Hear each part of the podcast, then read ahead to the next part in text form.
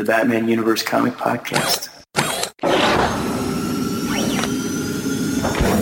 Hey, this is Scott Snyder. Hi, this is Denny O'Neil. My name is Neal Adams. This is Paul Dini. Hi, my name's Dan DiDio. This is Kevin Conroy. Hey, this is Francis Manapul. Hi, this is Jim Lee, and you're listening to the Batman Universe Comic Podcast.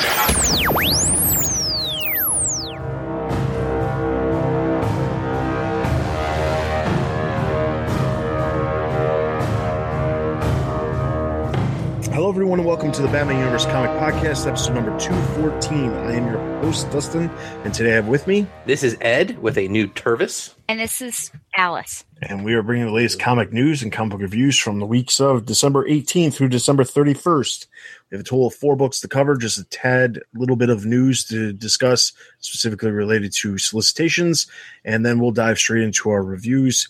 We have some listener Q and A's, and of course, a ton of bat books from around the Batman universe. So let's start off with the news. The only bit of news that we have is a combination of uh, announcements for solicitations for March 2017.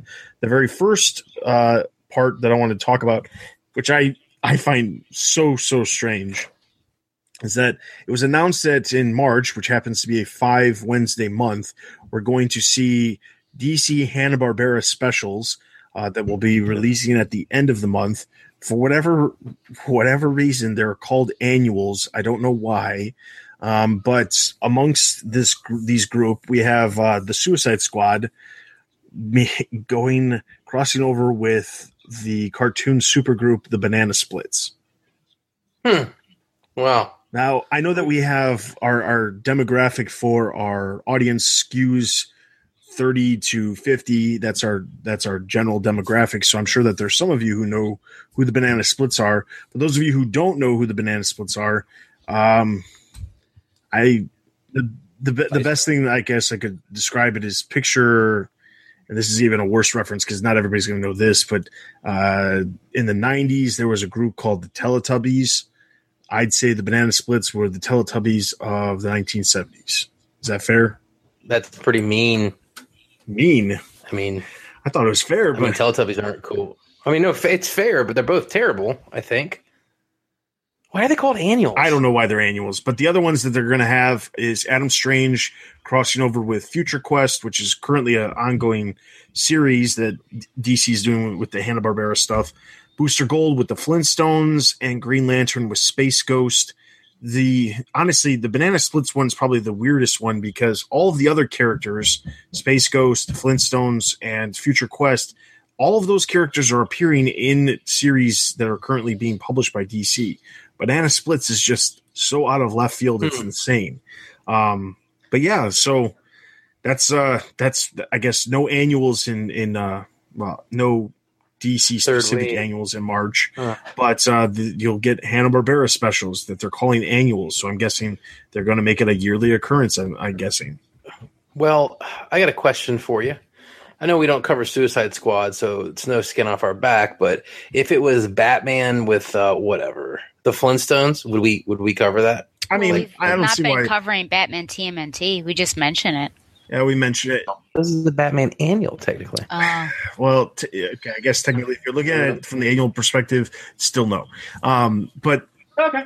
no, I mean, but I mean, we would cover it as far as like the bat signal with the other, the other, uh, or Greater Gotham. I mean, with the other books that we we cover, we'd at least give it a mention there, and maybe talk about it. Um, I can, Do an in depth breakdown of it. yeah, I, I don't think we would do an in depth breakdown like like you know with this, mostly because at this point I think we're pretty set with what we've got um, because of the weekly books and things like that. But if it was, I, I we would cover it. Suicide Squad, the the Suicide Squad banana splits will still have reviewed on the website. I, I, I, I know that all of our comic Really? comic reviewers are itching to type in and, and, and email me saying that's the, the book they definitely want to cover in March. But uh, we will be definitely that one. yeah, Yeah. I know. Uh, we're definitely going to be reviewing it to some degree. I clearly will have to be somebody who is in that older demographic who can speak to at least knowing about banana splits so that they have some sort of knowledge. And I assume this isn't a crossover with an ice cream sundae. This is something Yeah, yeah, it's definitely definitely not ice cream Sundays. So Fair enough. All right. So then, other solicitations for March. Uh, there's a couple of creative teams that are switching, or not not not, switching, but some fill-in artists that are coming on. Uh, specifically, Detective Comics and Batman. Uh, they're going to be doing some stuff. Kenneth Rocafort is coming on to Red Hood, and uh, Batgirl is going to be getting an annual. Um, so there are some annuals. I, I, don't know why I said that earlier, but there are some annuals that are coming. Batgirl's the one that's getting its annual in March. Um, as far as story elements uh, over in Batman, we still are going to be we're going to be in part three and four of I Am Bane, which is the next story arc that's coming up. Uh, the Batgirl annual is supposed to be also guest starring Supergirl. Um, oh. And then we have uh, Batwoman number one, which technically debuts the month before, but the very first issue is going to be coming out in Bat, Bat in March, uh, not including the Rebirth one shot that will be releasing in February.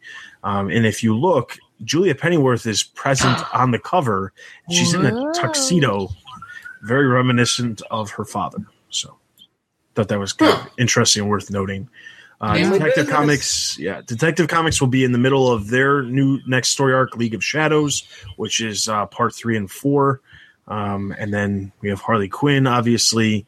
Um, over in Nightwing, uh, Blüdhaven is going to be torn apart. Nightwing's going to have to head to Paris to face off his great great grandfather, the Talon known as William Cobb. So, hmm. lots of other stuff happening, obviously, but uh, that's the gist of what we've got nothing super surprising. I mean, isn't this kind of always it? Isn't the big solicitations like when we're getting new story arcs announced in Detective and Batman?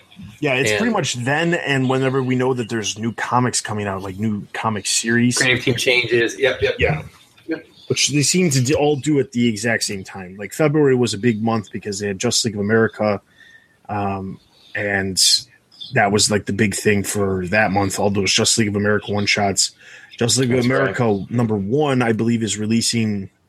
I believe, I believe it, I, I see. I can't remember as far as the solicits go, but I want to say that the first issue is actually happening in March because February's got four weeks worth of one shots. Um, but Batman's. It, it, we talked about this before. I know we did, but Batman is part of the Justice League of America, so I'm more interested to see if he's still going to be part of the Justice League if he's running Justice League of America. So, sure. but then again, DC's motto is there's never too much Batman. So you can never have too much Bat. No, you can. You can. Um, I, I'm actually really excited for the Batgirl annual. Uh, it's been a little touch and go with annuals, but I mean, whenever you have Supergirl and Batgirl teaming up, it's been it's been really great, and they don't throw them together unnecessarily. Like it hasn't happened a lot. That is basically a yawn.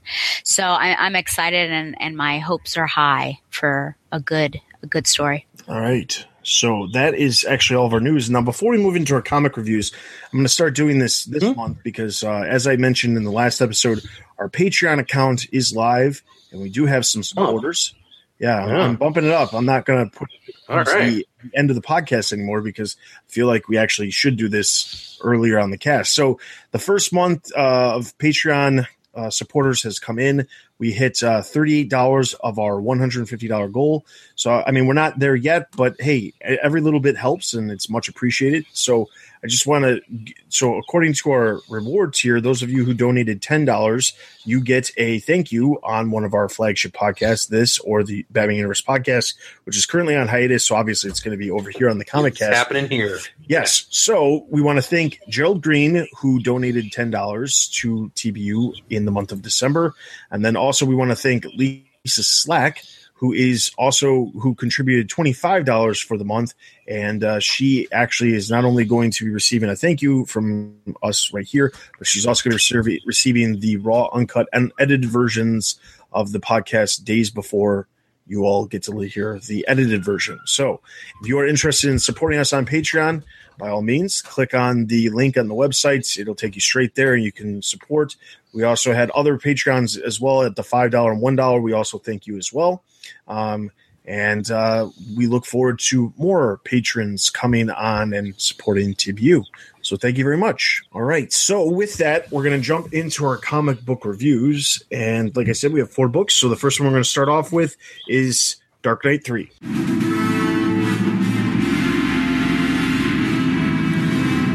DK3 number six, uh, written by Miller and Azzarello with Kubert on art.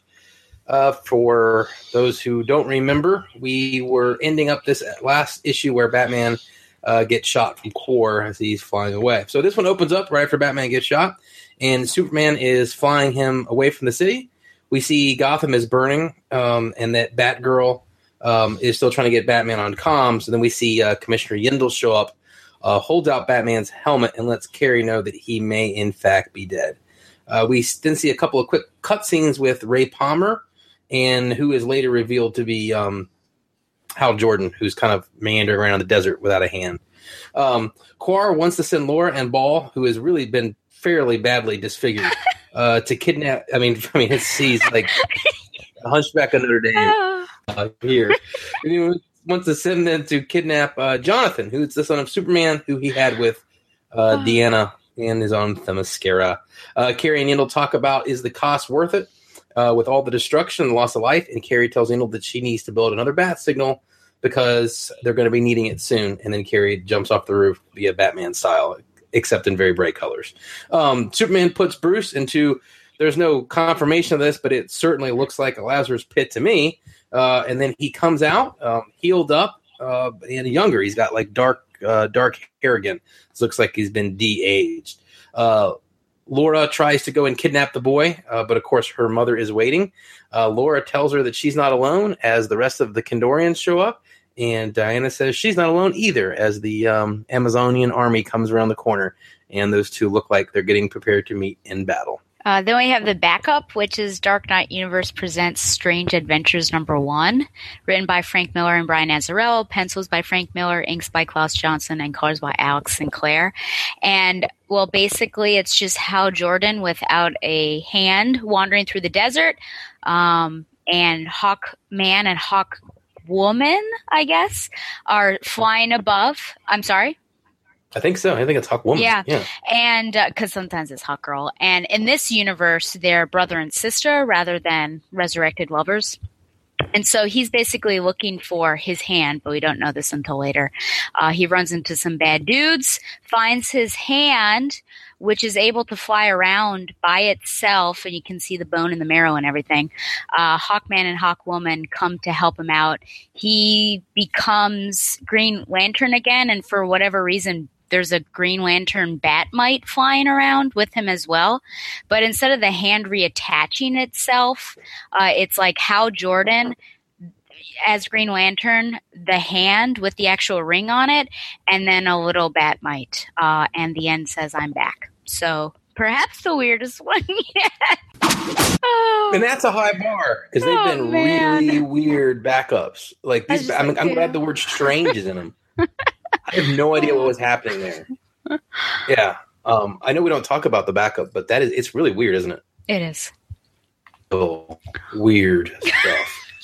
Um, Dustin has no comments. The, well, I try to. I, I tend to, I tend to ignore the backups most of the time because I don't understand what their point is. I just feel like they're there to fluff the book and put more page counts so they can make a higher price point for the book. But yeah, I mean, this this doesn't this this one specifically doesn't take away from my thoughts on all the other ones that it's just there for fluff but I think that this is what happens when you have Frank Miller yeah, and Brian it's, Azzarello isn't yeah. sitting there going, No, no, you can't do that. You can't do that, you know, like this is like straight Frank Miller craziness. That's what it is. Yeah, like you can see him like totally like had been up on a bender all night writing these. Oh yeah. You know, I mean, just super weird. So I will no longer talk about the put stories in the back of the book. I got two pretty quick questions on this issue. Um, one was we see this Lazarus pit here uh, with Batman being thrown into it. Um, what do you think this will effect will be, and, and do you think we are going to see a de-aged Bruce, mm. which would kind of reset the whole Dark Knight timeline, right? If he's all of a sudden is thirty years old again.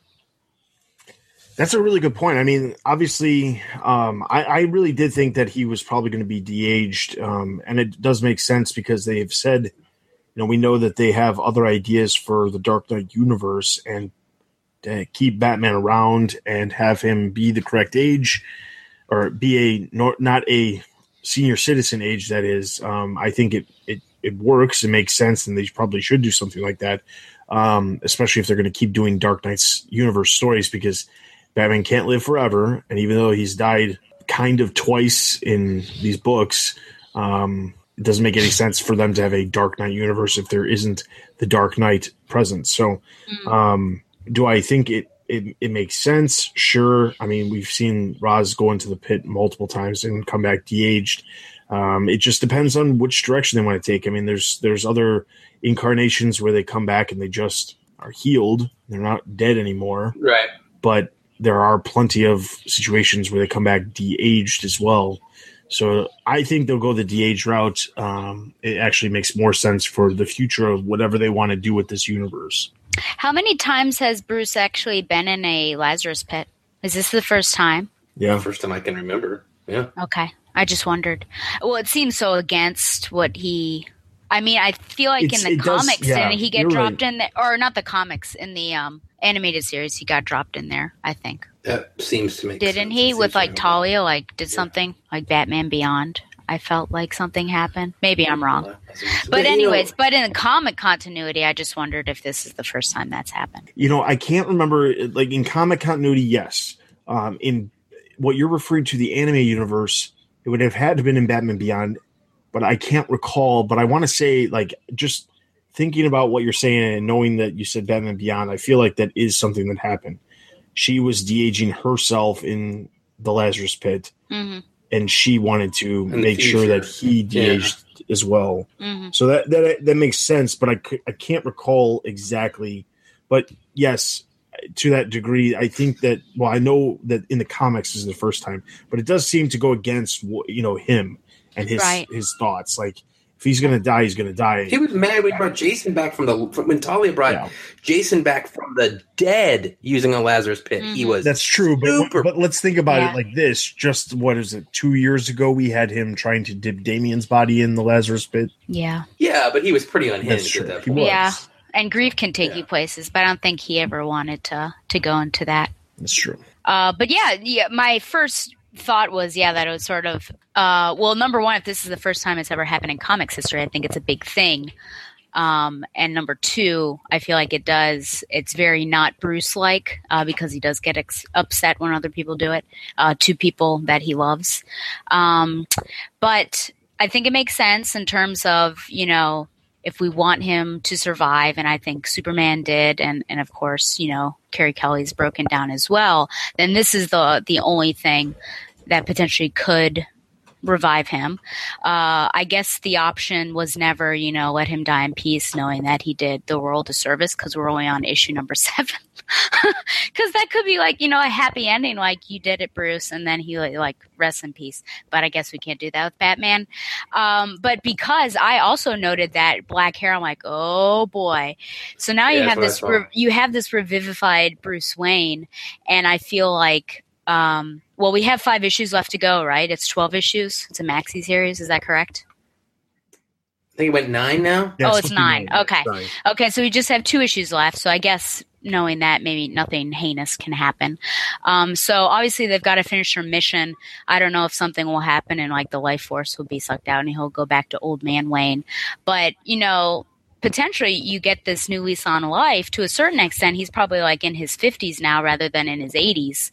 Um, he could push forward and it could be an opportunity to broaden this universe, though I don't really know how well this has been received. Like, in my personal opinion, even though we review this comic, I don't know if I would want to continue reading this book like for a duration. You know, like obviously, if it comes out and we're reviewing it, then I'll do it with you.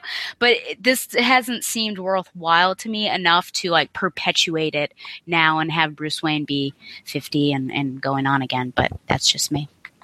And just to clarify, because I looked this up while you were talking, you were absolutely right. It was season three, episode five, Batman Boom. Beyond. Yeah. Aired in Is- yeah. aired in two thousand.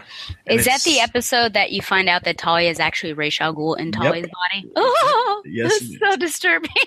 And he does he does go in the pit, and Yep. he is basically like a hulking version of himself. He de- gets de-aged. Yep. He actually kind of looks like the Dark Knight Returns version without the gray hair, where he's like huge, like muscular beast, but you know, not as slim as he used to be, but like more, just more muscular. And uh, Batman Beast Mode. and he's working Batman way, yeah. And then that, and then like Stella Uh. said, she finds out that Ra's al Ghul is actually in Talia's body, which is Which is- disturbing.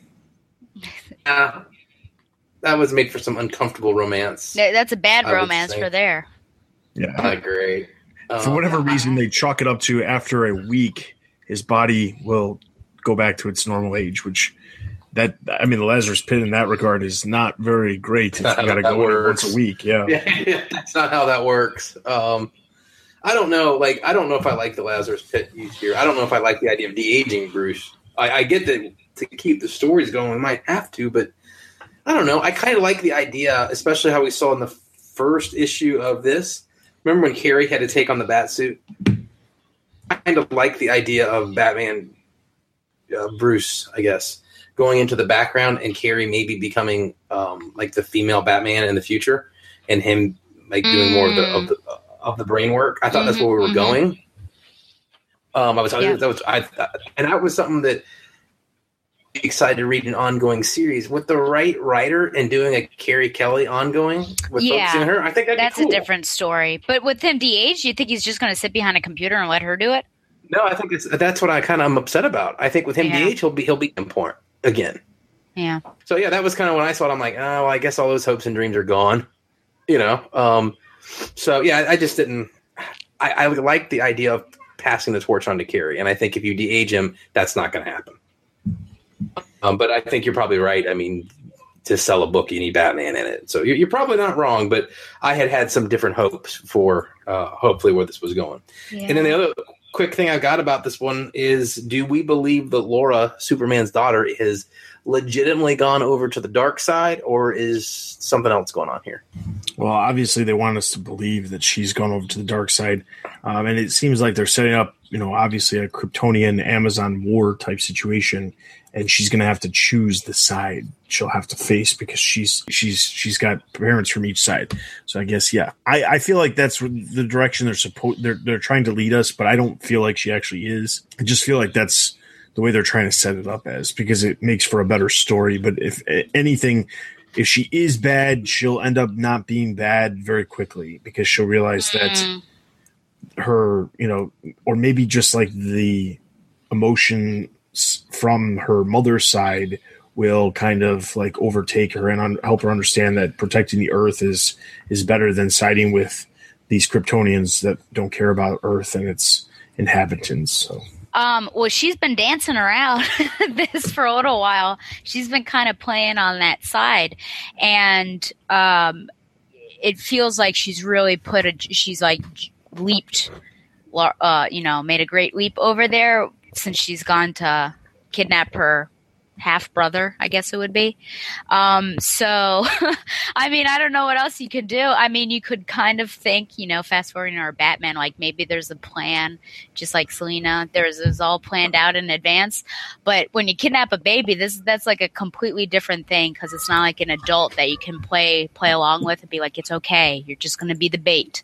So I'm concerned that she is over there, and I wonder if she's going to be collateral damage in this whole thing, and then it'll be very tragic and everything. But the baby will be saved. So I feel like she is evil, and she's going to pay the price for it. Maybe at the end there'll be some sort of like, I'm so sorry, and then she'll die, and her mother will forgive her. But who knows?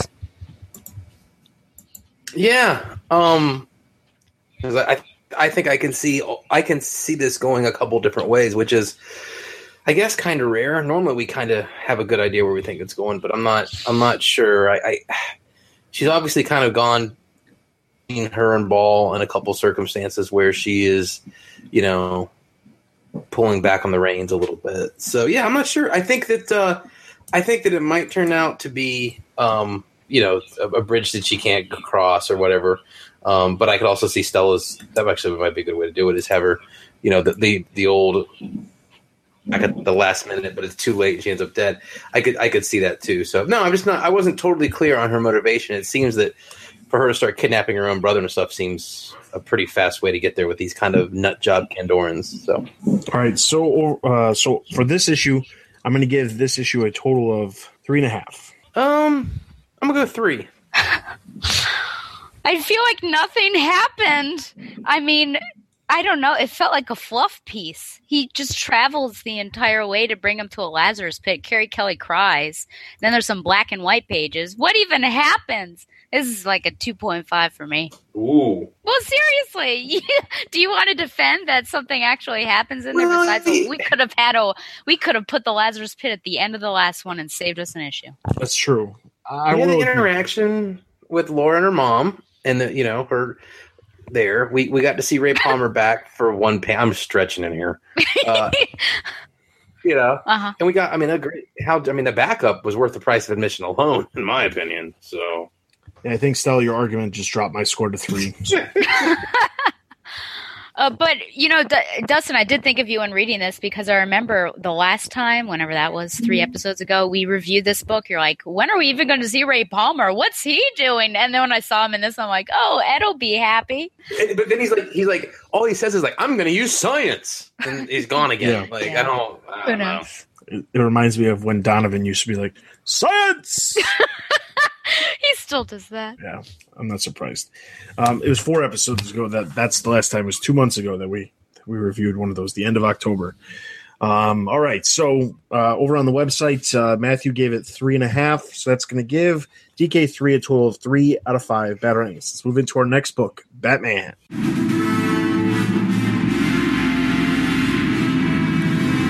Batman number 13. I am Suicide Squad. Whoop. I am Suicide, part 5. Writer Tom King, pencils and inks Mikel Janin, and colors June Chung. The Batcave. Amanda Waller interrupts Alfred's cleaning in order to get some files which she needs for the upcoming Justice League versus Suicide Squad on shelves now. Santa Prisca, uh, about three teams and three stories. So here we go.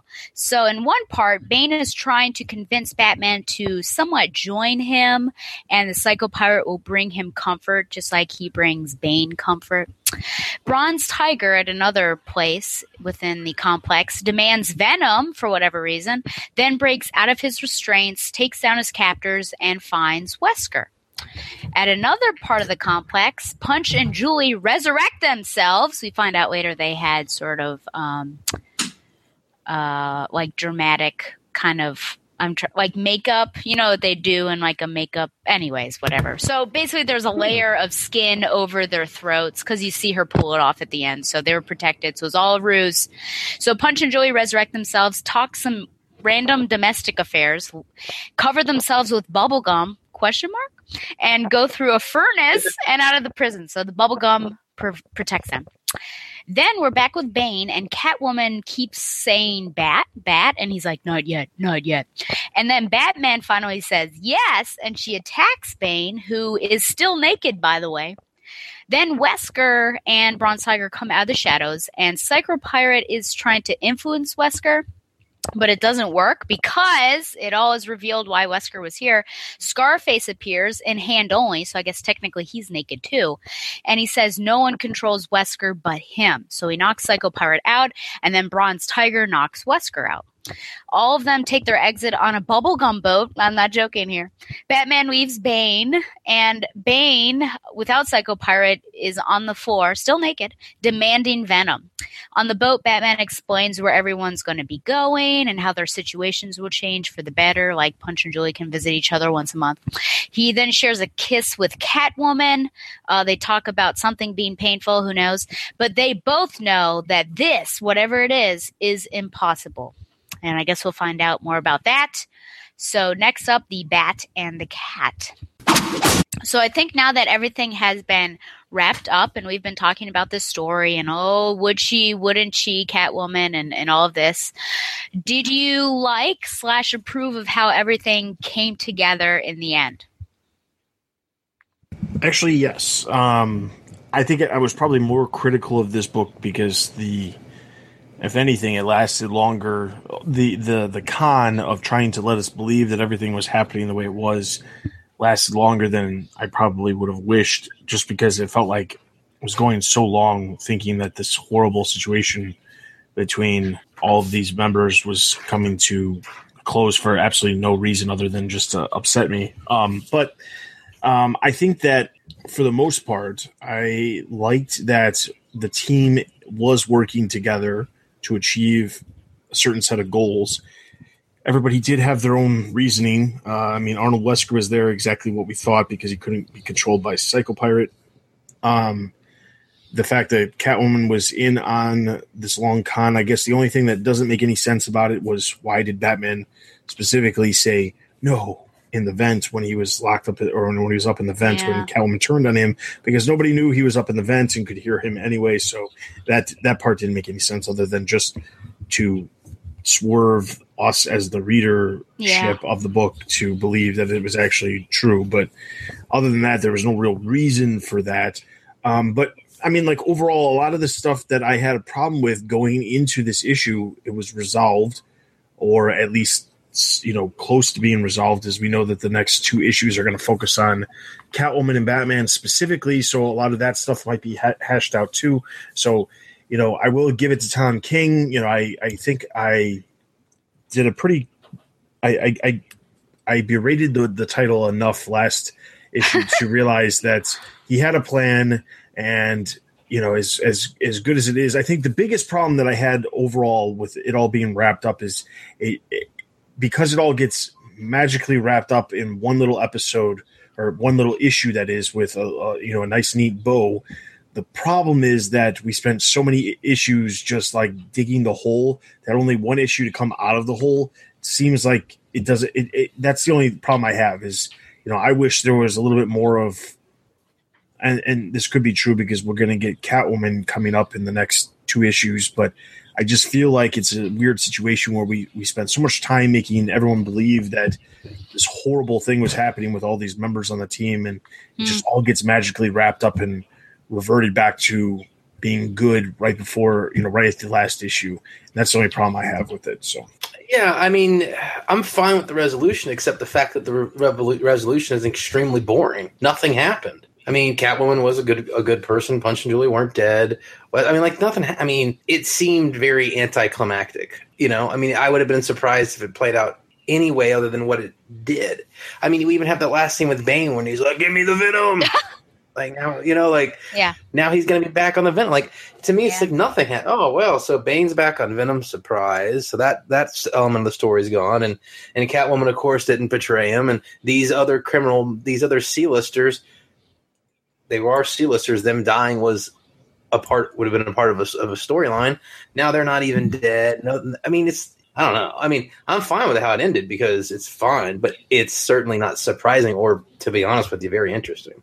I liked that, you know, I'm at least glad that Catwoman wasn't evil. I think that, you know, last episode we were talking about this and we're like, well, gee, what's going to happen? It seems like she might be turning bad. We don't like it, but if that's the way it's going to go. So I was glad that it was sort of all. It came together and it was revealed that this was all part of the plan. Um, I like that everyone was included in the plan and they all had their, their particular parts to play. Uh, Punch and Jewelee I guess we're just the escape, the escape boat. Uh, Bronze Tiger is the one question mark I have because really it was an accident that he found Wesker, um, unless Catwoman knew Bronze Tiger's route and that's why she left him. Uh, but he was shocked when he found him, so that clearly wasn't his part, and I don't understand why he shouted Venom. Uh, Yeah. I guess there's some sort of question about his past with Venom, but that was hinted at before earlier in the story arc. Um, but I like how. I mean, it, it's almost like a Mission Impossible movie, right? Where all of these things are happening. You're like, oh my gosh. And then Tom Cruise takes off the mask and you're like, oh, it's him. It was him all along. So it was kind of like that where all the pieces came together. So I did like it, but I think again, I guess we came to a book with some filler, right? Because the two previous issues were filler, not much happened except for the letter um, as the overarching like narration. Uh, so I, I was satisfied with how it ended, um, and it seems like it was to a certain extent a happy ending because um, they helped Batman out, and so they're going to get some time off or they get something special, uh, and they got Psycho Pirate. So hopefully Claire will um, be cured or you know possibly for a little bit Mm. but you know and then Yeah. it- there's a tease for the next story so i think they did a good job there um i guess another question could be are we using bane too much but maybe i'll save that for next one but so my last question actually is is that interaction between batman and catwoman as he's explaining how the different life situations are going to change for each of the people that helped him. And then she asks, And what about me, Bat? And then, you know, he says, Cat. And then she said, What promises did you make to me? And then there's a kiss, right? And then below that, like, it's smaller lettering, so clearly only they can hear each other. She says, The pain. And then he says, I know, but we can't. And so I wonder if, and this could just be me like being dense, I don't know. But what is this pain she's talking about? Is it something that has been referenced before in the letter?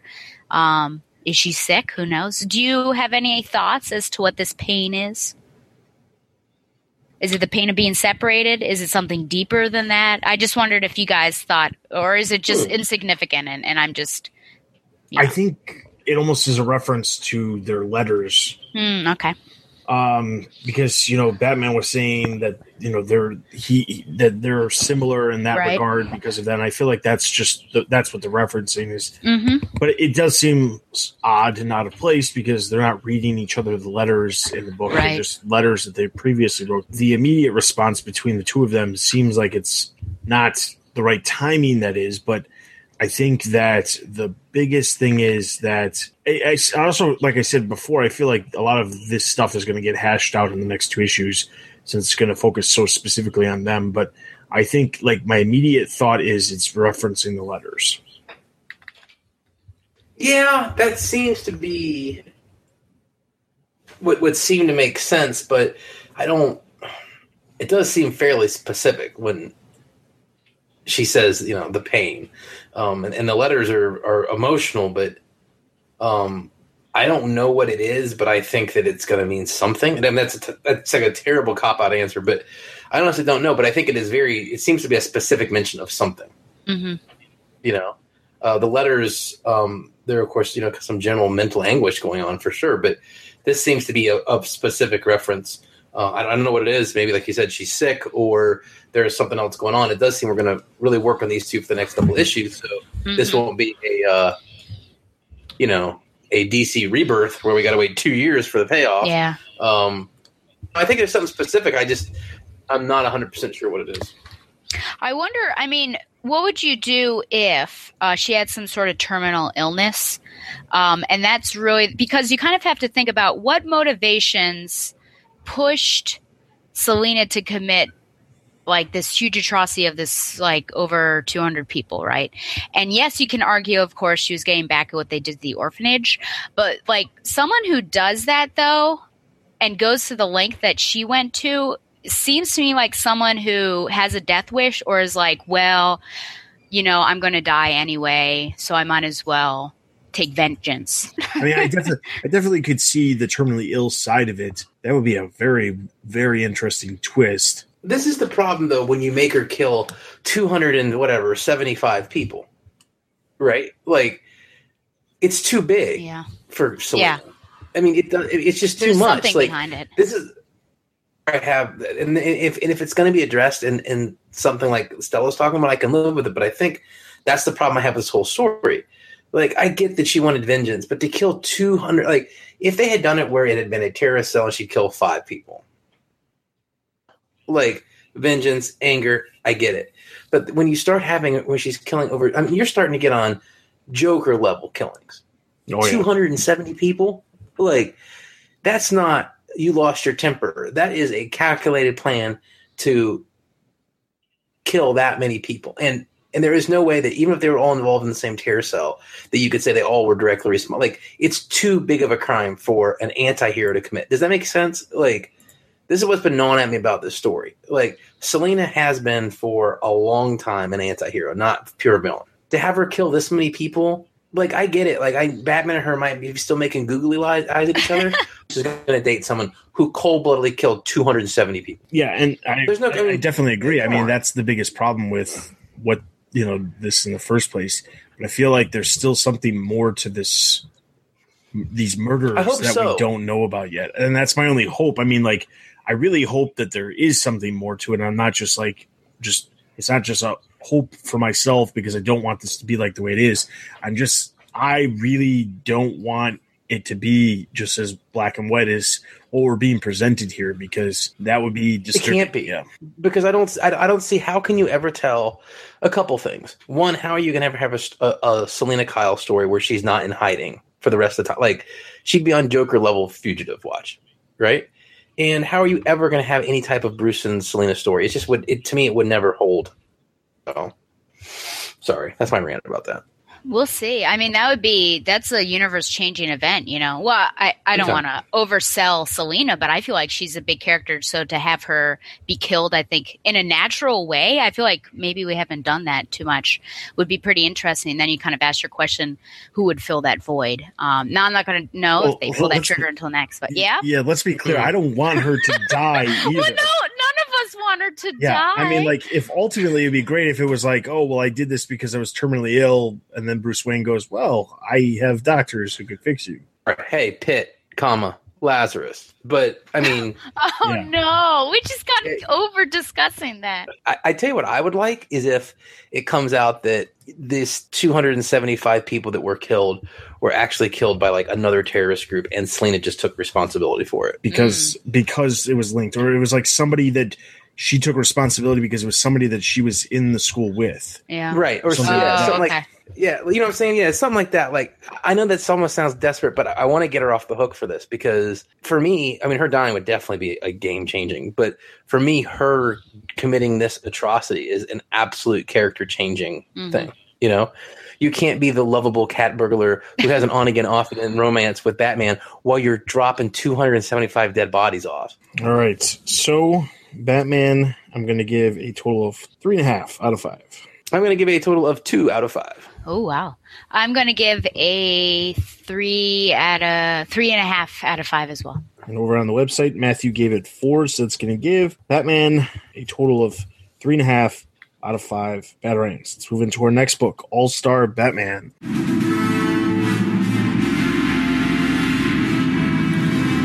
All Star Batman number five. Writer Scott Snyder, artist John Romita Jr. Uh, we pick back up. Mob is outside attacking Batman and Duke and Two Face.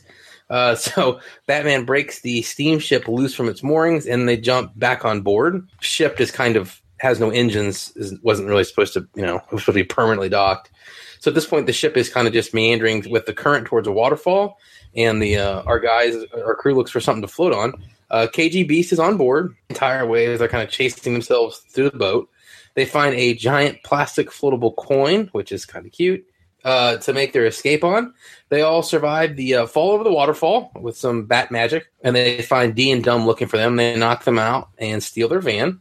Uh, we then cut to Wayne Manor, which we didn't get to see last issue, but we see uh, Gordon breaking down the clock. Um, he buys some time and pulls Alfred out in the hallway and tells him to contact Way, contact Wayne, and somehow turn this all around. Get City Hall to call him off, because if not, it's all going to end here tonight. See that Batman, Two Face, and Duke have arrived at their destination, and the mile clock is down to zero. Uh, Batman, they enter a home which is on a bluff, and Batman uses some guesswork uh, slash using the number two extremely liberally and a lot to find where the cure is hidden.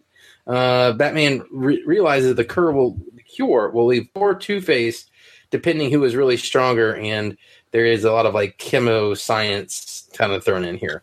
Uh, we see Alfred call Bruce and tell him that the Joker who called him and ordered him to shoot down the plane, or he would expose Batman's identity. Uh, Joker has had some dirt on Alfred all this time, and it, uh, we find out that Alfred had put a hit out on the Joker um, to have him killed. That he immediately pulled it back.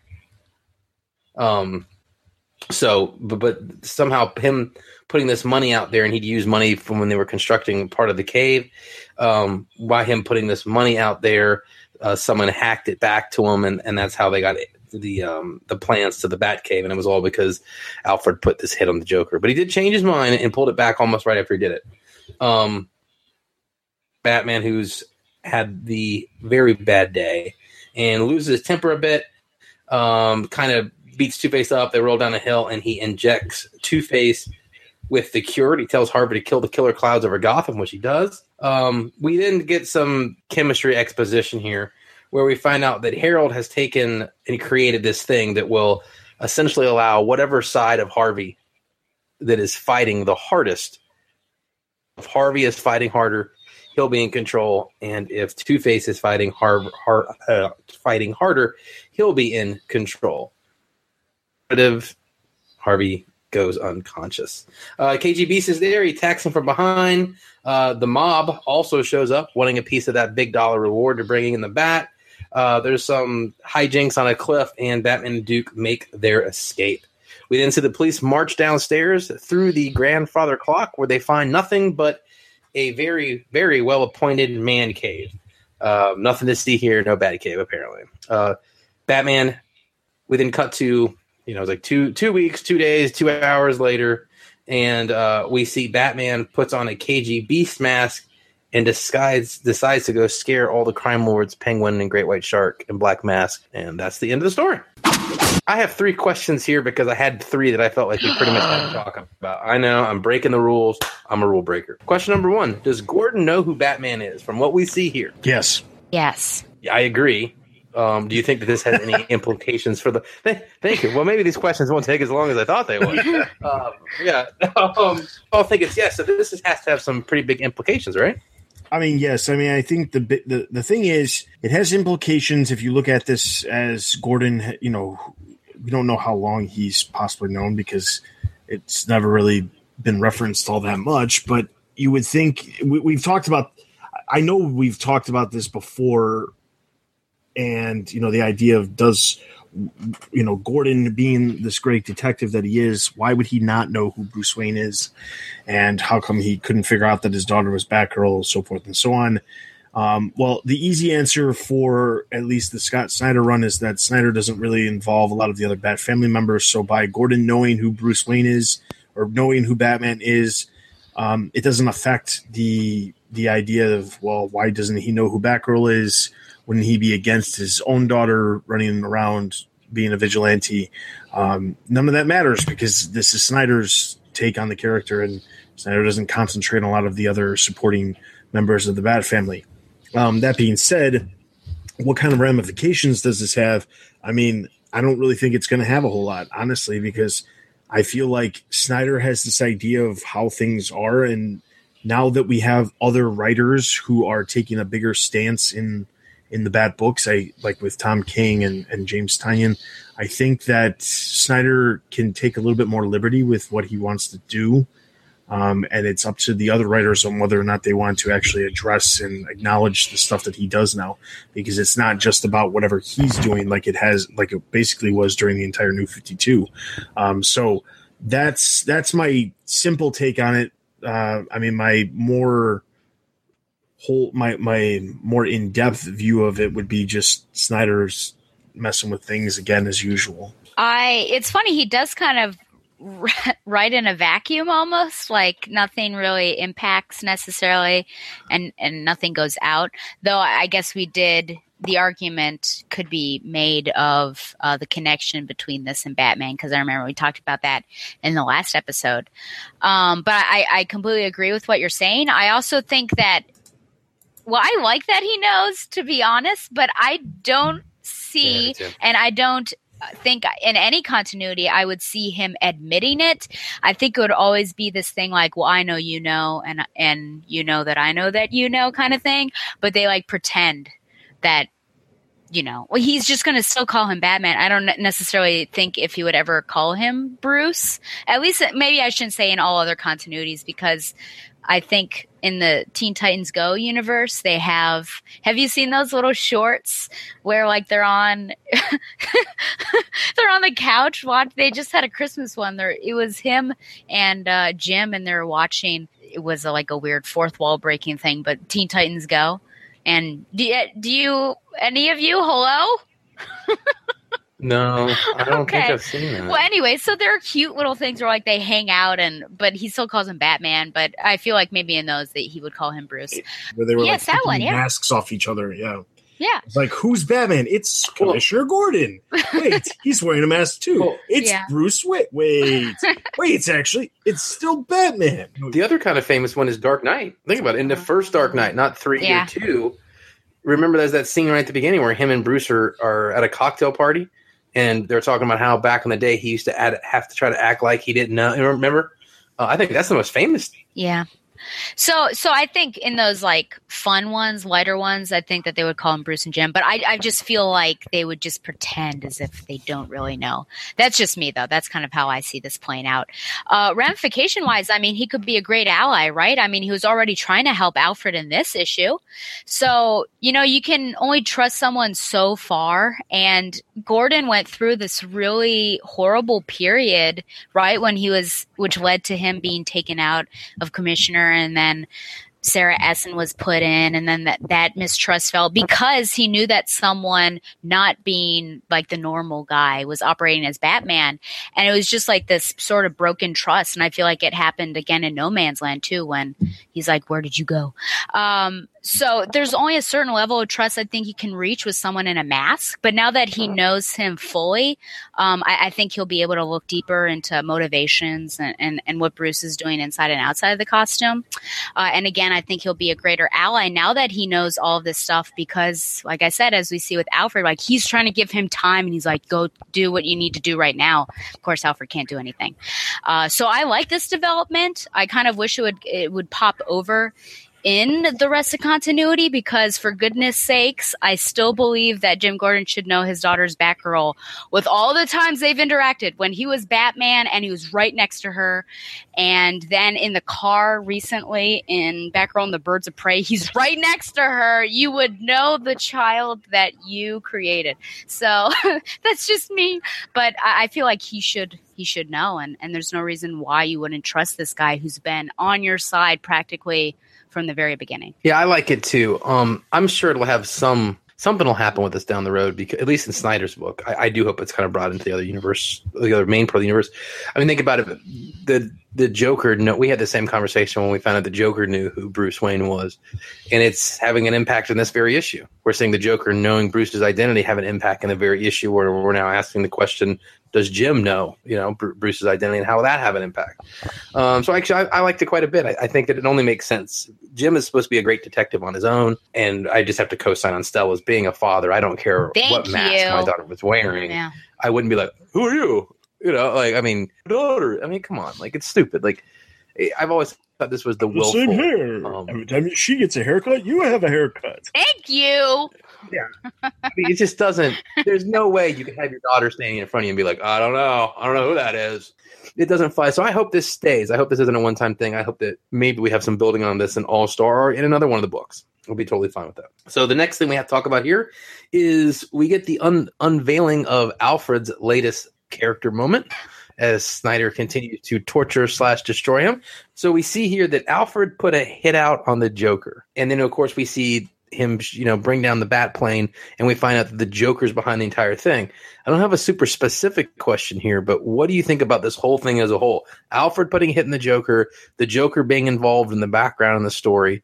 I mean, if it's uh, Scott Snyder's Alfred, and Alfred is, and Alfred's been subjected to so many different things that somehow resort back to uh, the Joker. In some ways, it makes sense as why to the Joker's been so mean to Alfred. But on a more serious manner, I mean, um, It does make sense, actually. It does, It's not a it bad does. theory. it does. But let's just Get let's out, hope son. it I'm gonna torture you. exactly. I think it's out of character for Alfred. I mean, to be honest, I mean, if anything, I think that Alfred is is probably even more against killing than than maybe Bruce is. And, and I say that in a weird. And I'm I'm thinking about this as I'm saying this. I'm thinking the the problem is I'm sitting here thinking to myself, you know, Bruce would not kill. You know, his thing is not kill. But I don't. I think that there are certain points where Bruce can be pushed to the point where he could kill. Um, and I think that Close Alfred, to the line. yeah. exactly. And I think that Alfred is is and has always been kind of that like baseline to say like, come on, let's let's step back for a second here. You know, let's uh, think about what we're doing here. I think that that's how Alfred is. Um, so to think that Alfred would put a hit out on somebody, regardless of who it is, whether it be Joker who is a homicidal maniac, or whether it be you know just somebody like Joe Chill or something like that. I don't see Alfred being that type of person. Um, now the thing is, if you look at it from it also it also goes back to you know the idea that Snyder takes his liberties when he comes to certain things, and it feels like you know this is something that he thinks Alfred would do, but doesn't fall in the char- in line with the character that we know as Alfred. Um, and he's done this obviously with other characters that I've referenced a gazillion times in the past, um, including Commissioner Gordon this this episode. But I'm just thinking to myself, like maybe this is how this is just how Snyder views these characters. It's not necessarily the way you know the vast majority of readers view them or fans of specific characters view them. It's just that's how he views the characters, and there's nothing necessarily wrong with that for himself. But when you're telling a story and you're expecting the readership and diehard fans like ourselves to really grasp on and say, yes, this this makes a lot of sense, you kind of have to think about what other people are going to think and not just what you're thinking. And that's I think that's the problem is that you know when it comes to something like this, I just don't see Alfred doing anything like this ever. So like it's completely out of character for me. I don't know, and, and even if it even if he did do it, I don't think he would keep it from Batman. I think Right, he would that's eventually tell him. Yeah, I agree with Dustin in the main part that I don't like this and I don't think it would happen. Now, the only positive thing about this is that it says um, in the beginning of your career, so it can be like, well, it was at the beginning, so at least it wasn't yesterday he decided to take a hit on the Joker. Uh, but I just feel like it's out of character no matter what. And he even says, you know, I am a hypocrite, right? But I feel like Yeah. Alfred of all people would keep to his standards. Um, you know, just like everything that Dustin has been saying. And I, I'm really bothered by the word balloon. Uh, we're you know it's Joker. Number one, it's the Joker, and I'm like, why do we always have to come back to this guy?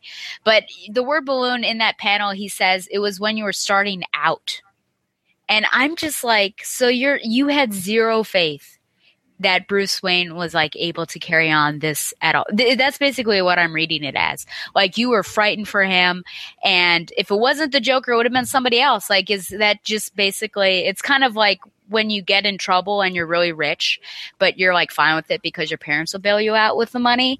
Because this is like saying, well, Bruce Wayne, this is just like a flight of fancy for him. If you'll get in trouble, I'll just put a hit out on any of the bad guys that uh, that'll do it. It just feels really wrong to me. So I don't like it. I think it changes his character. But isn't there a conspiracy theory that he doesn't like uh, that Scott Snyder doesn't like? Isn't it a TBU conspiracy theory that Snyder doesn't like Alfred? Isn't that what we've been I don't saying? think it's. A, I don't think it's a theory.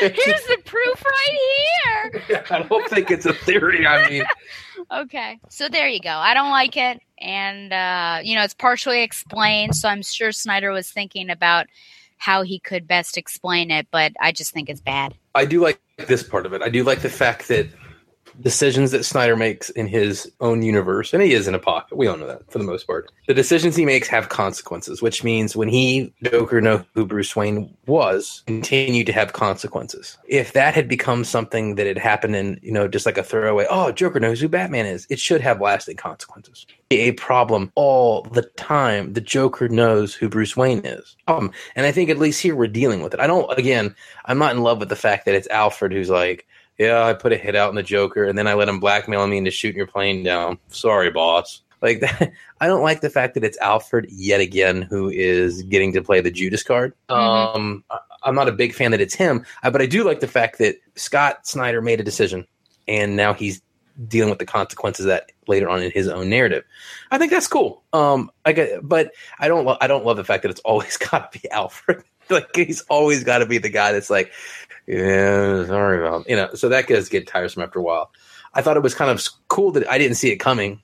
Like we talked about, you know, Alfred in the plane and that, and none of us like maybe the Joker's behind it. Um, but if you look at how many villains got packed into the store, and there was a bunch of, of from cameos to to KG Beast and, and Black Mask had larger roles. There's a lot of villains covered in the story, and I think that having the Joker even if he's just seen in, in the background of a panel, but having his influence set in this story is. Um, so I guess the last thing here is we have a new, I suppose the word is status quo for Two Face, uh, and that being whatever side of him is wanting to be in control the most is going to be in control of the new status quo for Two Face. Is it really new?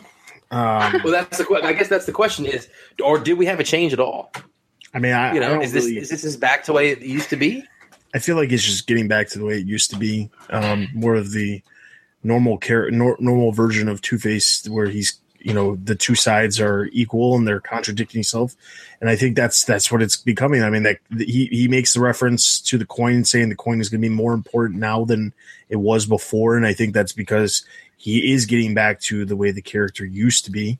Um, now, before this story from Scott Snyder, where was the character the last time we saw them saw him? He was in the pages of what batman and robin and he we thought he shot himself? Yeah so i mean i don't think that the character was one you know one-sided there necessarily more than here but like it just feels like snyder decided to write the character. This is the thing. It seems as if the character was written as one side was stronger than the other the way Snyder's writing it, but that wasn't portrayed prior to the story taking place because Snyder has never touched Two Face prior to this.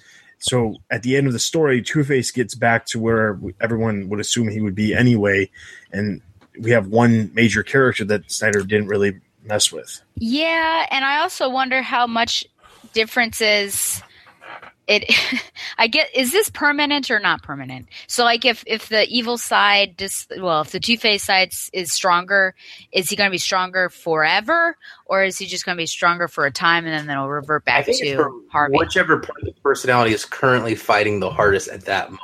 Oh, okay. Okay. I gotcha. I kind of liked the idea of having Yeah. one permanent personality. Um, I guess that was too easy, but I thought like, oh boy, what a like literal coin or I guess a figurative coin flip of who is, you know, gonna win out. Um, but yeah, it just seems like it's the same old, same old, really, because this is what it's always been like, and and to a certain, you you almost want to. I mean, Two Face is like a rabid dog, and you know, let's let's say he's Old Yeller, and as his owner, eh, uh, Bruce Wayne, his you know his BFF growing up, Batman should have put him out of his mer- misery in some way. I almost feel like this is cruel to continue to have him like fighting in this manner. Like that that's a pretty cruel thing to do. But I guess that's not your question. Uh, it, it doesn't seem like it's any different than what we've been doing. Did I just shock you with my old Yeller comparison? He did. He kind of got me there. Um, yeah, I, I guess. I guess at the end of the day, I feels like the version we started with was different than the one we ended with was the same. I don't know. I kind of liked the version we had in the middle, where it was one part of the personality for longer periods of time, and there wasn't such a reliance on like the coin and stuff. You know, remember when that the scene in the back of the whatever it was, the ambulance or the truck, where the guy's like, "Oh, I flipped the coin. No, I to shoot him." He's like, "That's not. It's not really how I do things." I kind of like that version where we had Harvey for longer periods and Two Face for longer periods. So yeah, I kind of wish we'd gone. Um, but I wonder if too, it's some of this is, is guys like Snyder here so much like you can't change him, you can't change him, you can't change him. So I think that we ended up with Two Face pretty much the way we looked at him before the story, and that's all I got. All right, so All Star Batman, I'm going to give a total of four out of five. Four and a half out of five. Four out of five. And over on the website, Corbin gave it four, so that's going to give All Star Batman a total of four out of five Batarangs. All right, so that's going to move us into our last book, Detective Comics.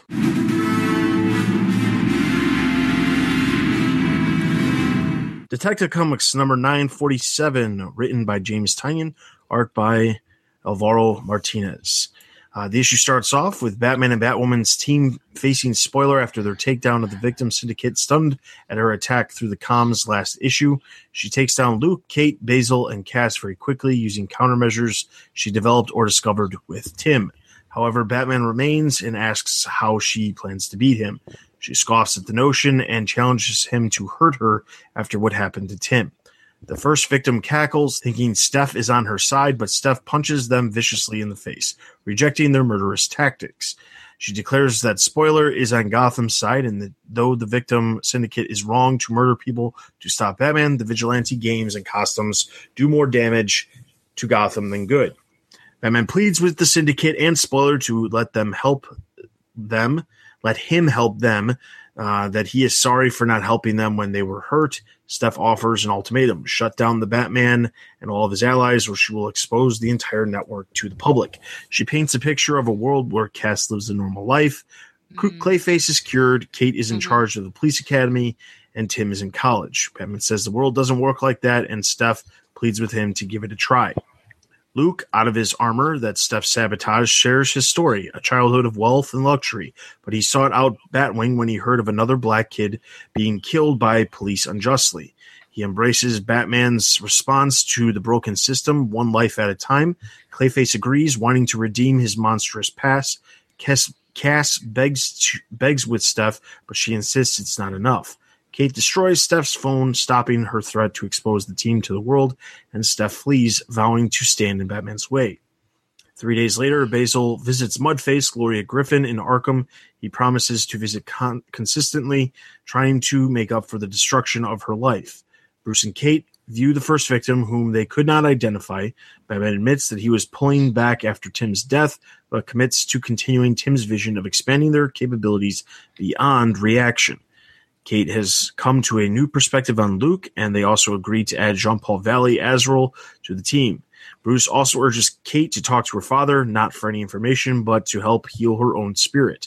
As they leave the asylum, Kate asks Bruce if Steph will come back. He says she's already acted to sabotage the bat signal, but that her threat to expose Batman was a bluff. Though he cannot agree with her vision of the world, Bruce says he should have let her and the team grieve Tim's death and that he believes they will all be working together again soon. Meanwhile, Tim manages to escape his cell in Mr. Oz's prison, desperately trying to get a signal out to Batman, but is distracted by something the audience cannot see. he is instantly teleported back to his cell when while Mr. Oz watches and promises he will soon understand. The end. All right, so Detective Comics. There's a ton of stuff that happened in this issue. Oh, issue. yeah. Um, lots of stuff. Oh, yeah. Um, the first thing I want to talk about is this th- this this idea that Steph has, and whether you feel like it fits in line with the character that we've been presented in Tynion's run, and even going back to the Batman Eternal runs when she was brought back in the first Batman Eternal. Um, do you feel like Steph would actually have this idea in her mind that everything could be perfect and everyone could be leading wonderful lives if it if the Bat family didn't exist? I think that it fits in with her character as the character we have known, who is going through a tremendous amount of grief from the loss of Tim. This would fit in pretty Tim, It's death. Stephanie's always kind of been the more positive of the group, especially way back in the day when she was Batgirl, you know. Um, but I think you're dealing with a character here that we're supposed to be presented with the idea that her and Tim were, you know, in love, and he's dead, and I think that that's where she is here. But it's it's not like this isn't. She loves what she's saying, and I mean, you, you see when she leaves, she takes off her mask and she's she's crying over it. She's not happy about this. I think if you look at it through the lens of the grief that she's experienced, then I think then yes, I can make this work mentally. And also, I feel like she was partially influenced by the first victim, right? Yeah, yeah, Uh, You know, I don't, I don't know if she necessarily came to this revelation all on her own. We knew that she was in a dark place, but I think that conversation also probably messed with her a little bit because she doesn't seem like the person who would do this. I mean, she full on goes like Batman Babel, Tower of Babel. Right now with like all of the ways that she's able to take them down. Like this is a, like uber Stephanie. We have never seen her like this. I feel so. Um, I, I think it's it's it works for this story um, where she is now mentally, but I think she needed a little push, and First Victim gave her that. and I think a lot of it has to do with uh, you know the the grief of Tim's death and the fact that Yeah. Tim was contemplating leaving the team to go to college. A lot, I think that has a lot to do with it. Even though that really wasn't even part of this story arc. I mean, that was part of the last story arc.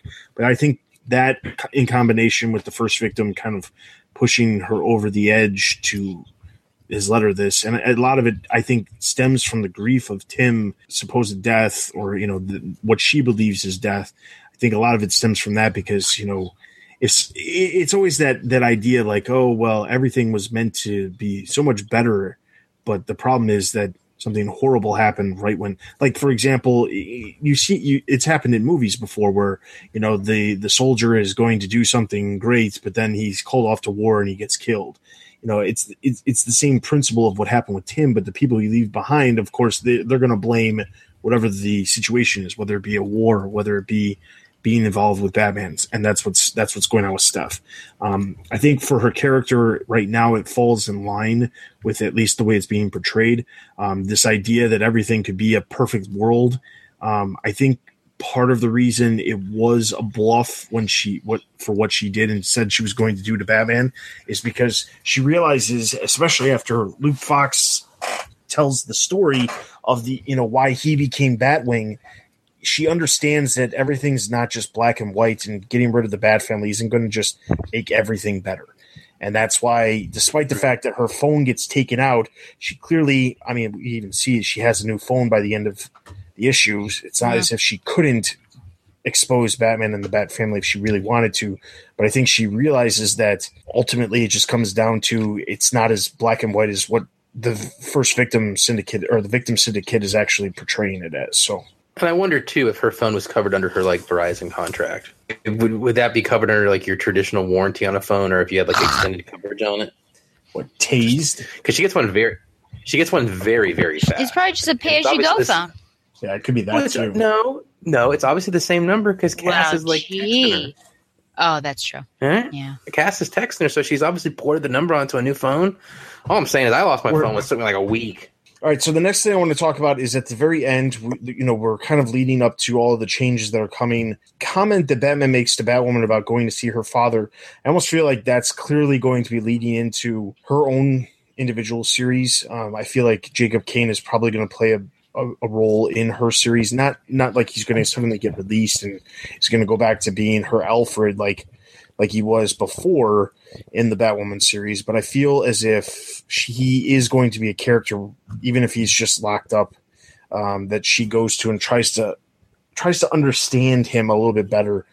Um, also, because Batwoman's getting her own series, we also know that the next story arc in Detective Comics is going to be a Batwoman, a short Batwoman story arc leading up to um, the Batwoman Rebirth one shot, and then the Batwoman series. But there was a couple other comments. We have Azrael being added to the team, which, given the solicitations, we already knew this was going to happen. We we all talked about the fact that it was probably going to happen. Um, but the the real big thing, because of all the changes that are happening, spoilers basically off the team at least for the time being. Batman says that he thinks they're all going to be working together sometime in the future. Um, Azrael's added to the team. What do you think about spoiler being basically off the team and the addition of Azrael? We also have Luke Fox added to the team this this story arc. Um, what do you look when and you look maybe at, Harper Row. Yep, that's I didn't forget to say that. You I didn't say did. it on you purpose. were being spiteful to her. No, definitely was not. but what do you Mm. like going into the now the third story arc? The team has changed yet again from what it was in the first story arc, where now we are from the first story arc. The biggest changes is Tim's not around. Spoilers not on the team. We have the addition of Luke Fox and now Azrael. What do you when going into the third story arc outside of the Batwoman story arc? Going into the next story arc that involves the entire team, how do you look at the team and think to yourself, is this team a better team than we originally started with, or is it not as good? it's not as interesting. I mean, they're fine. Like I don't ha- like. I- I'm not like pitchfork angry, but let's face it, Red Robin and Spoiler are simply more interesting characters from the Batman universe than Luke Fox and and you know the other new one we get. They're just not that interesting. I mean, I know I'm going to use the word that Dustin likes so much: history. The history. Right? It's all Yeah, about uh-huh. the history. Exactly. Well done. Good impression, by the way. Um, and think about it. That's those characters have history. I mean, we wanted to see how their relationship was going to between the two of them and and the rest of the team. So the new guys are just. I mean, Azrael, a larger history, but I don't really like this version of him that much. Um, and we seem to have two different Azraels. We have the one from Batman Eternal, Batman and Robin Eternal, and then this one, which I know they're the same guy, but they don't. They seem wrote a little differently. But yeah, I mean, if it was up to me, I know Tim's quote unquote dead and, and Stephanie's gone, but originally we had Cass Kane, which is a huge part of, of Batman history. Batwoman, one of my my favorite characters in the universe, and Batman, and then Clayface. That was a cool team. This one is the B team. I agree with you there. I guess more than the individual members, um, more than having a problem with them, I'm having a problem with the constant changing. Every story, like when you put it that way, that seemed excessive. You know, every arc Yeah. there's a there's a switch up and everything, and I feel like you can't. We can't even call these people a team because they haven't even gotten to know them each other better, or e- they haven't gotten to know each other well enough to work as like a team and a well-oiled machine. Because once you switch people, if you have everyone the same and then you took one person out and put in that's a completely different engine that you have to then figure out how are we going to work together like different dynamics. So i just want them to keep the same and at least you have core members that are i mean i guess batwoman being the same. Um azrael it should be interesting. He just doesn't seem like a team kind of guy to me um and then, you know, Luke Fox, I'm still sort of getting to know his new character. I guess I just never thought of him as this like cocky kind of guy. Um, and then we'll see about Harper, but you know, even Batman had his his doubts that she would join. But you know, whatever they do, I just want to be consistent for like longer than, you know, what what what has it been? Like six six issues per maybe? Maybe two months. I, I don't know, four. Uh, who knows? But it's a short. It's a short while. I just Uh, think yeah. about Batman and the Outsiders. Like he had, um, Metamorpho and Katana and um, Halo and I'm trying to think of who else was on. You know, for a while, like a good long haul. The Teen Titans, the new Teen Titans in the '80s, consistently were the same members. And there's there, I think a lot is said about that because they get to know each other. They're not without their own issues, but they build upon each other and they understand how they work. But when you switch them up, it just doesn't work. So it's not about the individual members. I think we'll see how they work out if we like them or not. It's just the changing that I'm sort of um, vexed at. Yeah, it's about three months. That's that- Oh, it's, it's okay. basically So because it's like six. six six issues Yeah. for each story arc, and that's Uh-huh. then it changes again. Um, the only the only difference is going to be this little Batwoman interlude with the two issues, but Batman's doing the same thing over you know over in Batman's doing the same thing with the two issue interlude for Catwoman. So it's almost like they're planning this out perfectly for some reason. Um, I'm no, I'm I, obviously there's a reason, but um, you know, as far as the team goes, I, I do I do agree with Ed's statement about this. Does feel like the B team um, when you look at the characters of Luke Fox, who has clearly not been around for very long, and despite the fact that he gets introduced in this specific issue, he doesn't actually like. There's no real character development. Now, I did remember reading something on Twitter recently. T- Tynion had said that uh, Luke Fox's family, uh, specifically Tam Fox, um, and some of his other siblings are going to pop up and be, you know, appear in the series more so than um, than just, I guess, not appearing at all. Because other than that short little introduction of Luke Fox's character in the first place, you know, when he first is recruited by Batman and Batwoman, um, we ha- we don't really know anything about Luke Fox. If you just were a new reader who came on to Rebirth, you don't know anything about Luke Fox. And honestly, I would have to argue that it wouldn't be even worth going back and reading some of the previous Luke Fox stuff because some of it, most of it, was not very good. Yeah, Yeah. I to say, Just- yeah, Is Tam. Fox wa- wasn't? Did she date um, Tim Drake. Tim Drake? Yep. Okay, I thought in his Red Robin series around the time that Vicky Vale was sniffing around. Is that right? Wasn't she Yes, looking for yeah, or somebody? yeah. Okay, okay. Yeah. It was right after. Uh, it was during. It was. It was during that same timeline of everybody trying to go after Tim's V card. Oh no, not again! Oh again! yeah, It was that There same go. timeline. Don't but say, anyway. "Oh yeah, there you go." That's Why a can't we horrible put a stop response. to this? That's a horrible response. So, as far as you know, I like. I don't mind the addition of Azrael, and it's funny that Ed, you said that uh, you know he seems like a different written character than what, how he appeared. Doesn't he Eternal. though? It's hilarious that you you say that because one, Tynion had written the, the Azrael character in Eternal. That was part of his. Or no, no, no, no, that's not right. It was the Lance, uh, uh, Collin Kelly and and uh, Jackson Lanzing that wrote the Azrael. But Yep. I wasn't. We we talked when we reviewed Batman, Batman and Robin Eternal. We talked about how the character was a little out of place. Um, obviously, it was rooted. It was yeah, it was it was rooted way more in the Saint Dumas, which would be more towards like the early Azrael stuff, you know, with his own his own solo series than the Azrael that came to be like the just ally of Batman that operated inside Gotham City um, towards the end of his 100 solo, you know, his 100 issue solo series. Um, but yeah, he was a raging nutter. Um, but I distinctly remember um, thinking to myself, if Tynion got a hold of this character, he would probably change the character and try to get back to the original version of the character, not the nutty version, but the version of the character that more people would know Azrael from, not just his night falls, you know, uh, references and things like that, but more of like his solo series that ran for a decent run. I mean, 100 issues is nothing to scoff at. No, nothing to sneeze at, no doubt. Yeah. Yeah. So, um, but what's interesting is when you look at Tynion's ro- Tynion's versions of like Cassandra and Spoiler and Tim Drake to a degree, even though he's not really appearing as much. And now we'll be going into Azrael. When you look at the characterizations that he does, it's very, very reminiscent of the Chuck Dixon runs on a lot of these same characters.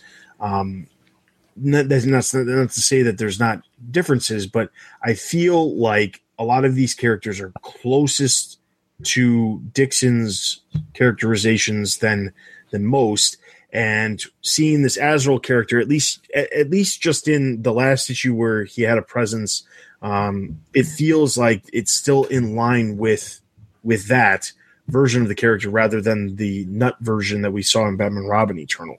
Um, so that's my take on it. So I'm wondering if, even though I'm not necessarily sitting here thinking Luke Fox and, and Jean Paul Valley, I'm still looking forward to these characters. What I am interested in is looking forward to the characterizations that Tynion does and how he develops these characters because even though the story arcs are taking place over three months and we are focusing on very specific characters like for example the first story arc focused very heavily on tim drake and kate kane this story arc focused very heavily on spoiler you know the the biggest thing is we know that batwoman's also going to be focused on in this next short interlude story arc Yeah. and then we know that Cassandra's the next focus in the next story arc. So I'm hoping that be, even though it is a very very slow build, we are getting to the point of developing each one of these characters in some degree. So I'm hoping that we can get to the point where Jean Paul Valley and Luke Fox actually get some character development, and that would be Mm. that would be great because we could actually see versions of the characters that we actually might enjoy because Tynion's characterization in general we've enjoyed for a lot of these other characters, even if they are different than you know pre New Fifty Two versions of the characters. Well, for that to happen, they have to stay on for the long haul because the Yes, people that you true. have mentioned Yeah. have been the ones they've never changed. But if you want John Paul Valley, like that's like six months, maybe if you have a three month story with um, Kate and then three month for. Well, no, the Um, Kate story is only one month. Oh, okay. It's only Oh, the two oh, issues that in makes January. sense. It probably jumps off into her own book. her. yeah, and then Yeah. yeah, exactly. And then I think uh, February, if it goes the same route with six issues, it would be February, March, and April would be the story that focuses. Well, it's called League of Assassins, Ooh. which features. Uh, that's the focus is on Cass in that story arc. So then the next one would be May, June, July would be the next story arc, which would bring us to right about a year. Now, most writers stay on for a year. Most artists normally are stay on for about six months or six issues um, in general. But who knows what's going to happen with the art? But specifically because we're talking about the writing here, I feel like Tynion is going to be on for the long haul. Obviously, Snyder stayed on the book forever. I mean, he's still on the Bat book to begin with, but he's been on the Bat book nonstop since 2010 with Detective Comics. So, I mean, there's definitely writers that can stay around for a while. It's just a matter of whether or not the book sells well. And right now, Detective Comics is is selling way more than it was during the New 52. So, and it, and on top of that, it's it's you know it's a biweekly, twice a month book. So we have no reason for the book to have a writer change anytime in the near future, which actually seems to be the case with a lot of these books. Um, you know, we've talked about Nightwing and Batgirl having some issues that we'd like to see resolved, but for the most part, most of these books have writers that seem to be on it for a very long haul. That's good unless you don't like the writer. Yeah, it's true. That's true. yeah. The writer, that's not a great. But I, I do think you've got to start doing something with what you guys talked about with the team members, though. Like Yeah. they're going to. I mean, think about it. We focused on Tim, and we killed him, and then we focused on Steph, and she's gone. Does that mean Cass is leaving at the end of the next arc? Yeah, I mean that's that's the other thing you get into, and when you, when you look at it from even if it is one story arc focusing on it, and the story arc lasts for potentially three months, maybe two, even if that happens, and you're looking at it from just that perspective, think about it like this: you know, if the next story arc would feature would focus on, let's say after Cass, it focuses on let's say Luke Fox because he's the next addition, I guess, outside of focusing on Batman or because there's no real reason to focus on Batman. I mean, Batman's a character in the book, but he has his own title that he can be focused on. Clayface is the only other character, and I don't think he really needs to have an entire story arc dedicated to him. Um, but like, if you follow it, Luke Fox would be then the next three months, and then it would be Azrael after that, and then whoever gets added or subtracted from the team going forward could. But I mean, that that would bring us to well into well past September. So, I mean, like the pro- that's the problem. There's like a very slow build with some of these new characters. With Luke Fox, we got very very little in this story arc with Luke Fox, and he's introduced, and it could potentially be another four or five months before we get really any development if they go the same route. But the, I mean, earlier, like if you were just reading Detective, say you started back with Rebirth, why would you give any care in the world about Luke Fox? You wouldn't. I mean, he's literally a tech guy. That's that's the only reason he's there. Yeah, I mean, it's just he's and he's and, and I I'm not trying to be overcritical, but we do portray him as Iron Bat. I don't know. And honestly, just, the way Steph was portrayed just in this one issue, it almost makes it feel like she could have filled in for Tim with some of the some of the tech stuff just because of some of the stuff that she did here. So I don't like the idea what we've seen so far with the and I love Detective. I think he's doing a great job overall. But the, the, the one thing I don't like about it is the idea that we're not building a team. It's like every big story ends with now the team is ripped apart again. Well, well, ripped, ripped apart is a little extreme. I think it's more of a the team loses a member and adds a member at the end of every story arc, which is what's happened. Forty percent of the original team since we started, But we've gained forty percent of a new team. but they're not as good. That's true. I, there's no argument there. Now, I, I do want to get to this last point real quick. Uh, Before Because- it goes too off yeah, because honestly, we've been talking. We talk about this book way more than any other book, and I mean, I, I enjoyed this book. That's why I cover it. So, oh yeah, no doubt. um, yeah. but How selfish. Yeah, I guess so. Um, but basically, the last thing I want to talk about is these last couple pages with Tim Drake. You know, he has Ugh. figured out a way to escape from the thing. We see the blue light. Um, he's staring at the blue light. We're assuming that's what he's staring at, or he's staring at something that we ourselves can't see. So again, I don't want to have a discussion about who is Mr. Oz because we've talked about that, and obviously that's still leading to something.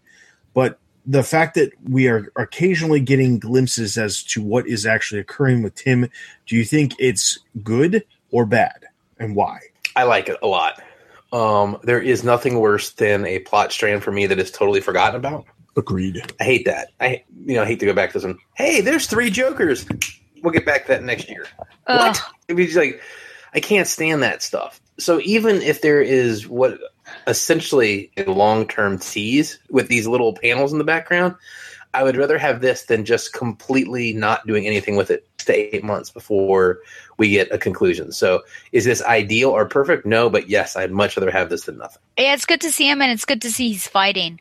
Which you know, I think we all know that Tim is a fighter, and so to see him trying to get out of there is great.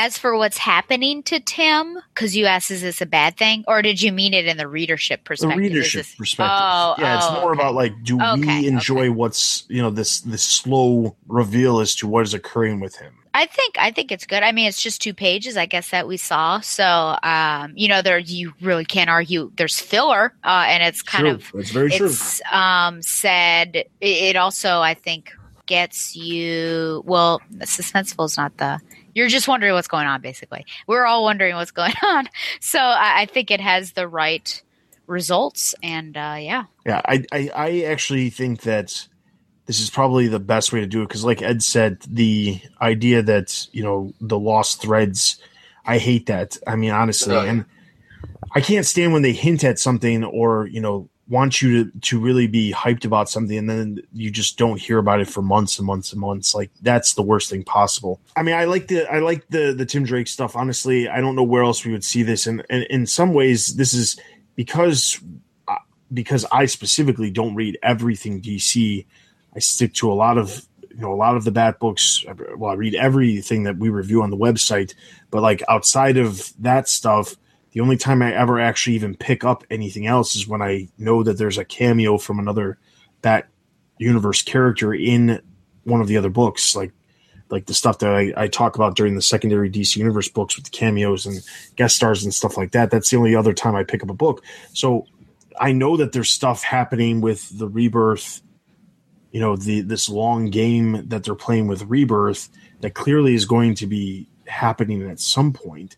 But knowing that it's going to happen and knowing that we're going to do it, I like that at least in the bat books, if you're just reading bat books, you are being able to at least have some sort of idea of what's going on, even if you don't know everything that's going on. So I like that. So, um, all right. So with that, I'm going to give Detective Comics a total of four and a half out of five. I'll go just slightly lower, but it's a great book. Four out of five. Four out of five. And over on the website, Ian gave it four and a half out of five. So it's going to give Detective Comics a total of four out of five batarangs. That is all of our books. Now, real quick, I forgot to mention this during comic news, but one of the things that I know we talked about, I'm positive we talked about last episode when we were doing listener uh, feedback was we were talking about Geoff Johns at some point, and I can't remember exactly the reason behind it, but I just wanted to bring this up because on December 31st or January 1st or whatever it was, Geoff Johns tweeted out things that he's excited for for 2017. And outside of the fact that he was saying he's excited for Mera appearing in the Justice League movie and and Wonder Woman coming to film, and he said something about a uh, some new DC comic TV show that's going to be announced very soon. One of the things that he said that I thought was very interesting was he said he's returning to writing comics in 2017. And when I read that, I thought to myself, well, clearly he must be involved with whatever this big event is that is going to deal with, you know, more of the Watchmen, more of the stuff that he hinted at during Rebirth that has yet to happen. And I just wanted to to, to get your thoughts on like obviously we don't know anything about it at this point. He's just said this and, and people are talking about it because he said it. But like, do you think that he's coming back to do an event or do you think he's coming back to do a singular issue or something like that? Event would have to believe it's the something to do with rebirth.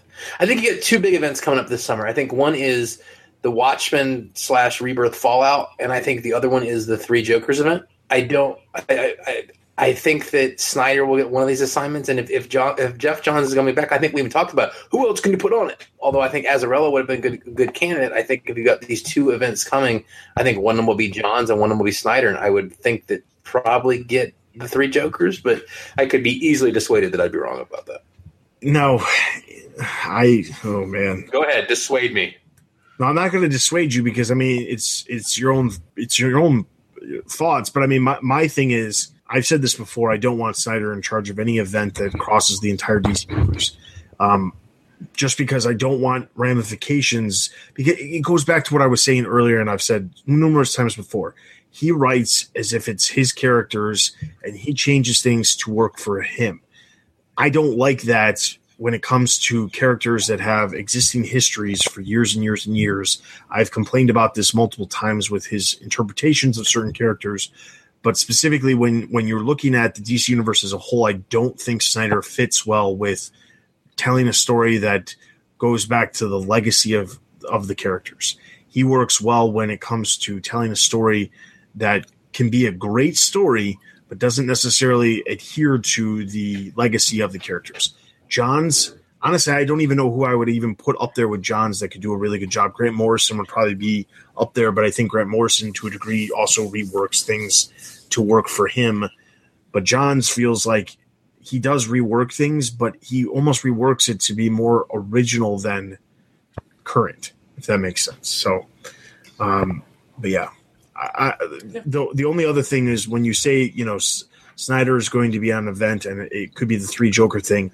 I'm really hoping one, it's not the three Joker thing, and two, Snyder is doing some sort of event because he's being reteamed with Greg Capullo this summer for something. We don't know what it is yet. It hasn't yet to be announced, but I really don't see the the, the two of them doing the Joker one, and I don't see them doing the Rebirth thing either. I feel like they work better as Something a self-contained event for maybe the Bat books or something like that. But then I, I- think to myself, think- the Joker thing's just out there and it's just waiting to happen. And I feel like, there, right? yeah. Oh yeah. I think I mean, Johns it- is too big to come back for a single issue, so I think it has to be an event. He's like Brian Michael Bendis. I think, yeah, he definitely. I think he, co- he has to come back for an event. I, I don't think it's possible for him to just do a single issue unless they're talking about some sort of like year Earth One type situation where he comes back to do another Earth One volume or something like that. But I feel like those get announced so far in advance, and then it takes forever for them to actually release that. We would have already heard about it if that was the case, and he wouldn't actually be returning probably this year to write that because he was releasing this year. It would have been written way beforehand, so Watchmen thing. it's got to be, yeah. Yeah, like he's the one who started this whole ball going in rebirth. Remember, one of our biggest conversations was if Geoff is Johns is no longer writing comics, who's going to finish this? Yeah, exactly. Literally, what happened? I think you got a bunch of guys sitting in an office, and they go, "It's really simple. Well, we can have someone else do it, but this is." They probably tossed him some shackles, and he's going to come back and write it because I, I, I, I love Snyder, but I couldn't imagine. I think he'd make a mess of something like The Watchmen Yeah, it's almost got to be John. Like I said, the other guy that I mean, Raul Reyes would be Azzarello. I think he's shown an ability to. I think if He's by writing for himself, I think honestly he takes direction really well. Like if he if Johns was like, "This is what I'm going for," I think Azzarello could do a great job and get the the general idea of what. point B. Yeah, exactly. Yeah. I think he could do a great job if it's by himself. Like this whole situation with Dark Knight Three, I think is almost hindering Azzarello because he's kind of like locked in a box where with Frank Miller, and he's like, whatever we can produce, where it's an agreement, is great, but this isn't exactly what I would have done myself because it doesn't come across as this is his his his But- you know him. Yeah, I, I And think you can see what he with has that, yeah. You, if you look at the stuff that Miller does his own, which is the backups, they're nonsensical. And then look at you, you get I mean, they are they're just terrible. And then you get you get Azzarello teamed with Miller becomes a coherent. That's not the best story ever told, but a coherent and fun narrative. And he's working with a nutter tied to his waist. You know. So I think it could, but, but other than that, I think it's got to be Johns on the Watchmen thing, and I and I want him to be there. My only problem with it is we had to wait a year to get the follow up. Yeah. Well, I mean, but in some regards, it makes it it makes the wor- the wait worthwhile. I mean, I will say that Yeah. because honestly, if I, I mean, I mean, it, it always was. You know, events took place once a year. During the New Fifty Two, events sucked because it was basically whatever happens in September, and they never really were that great.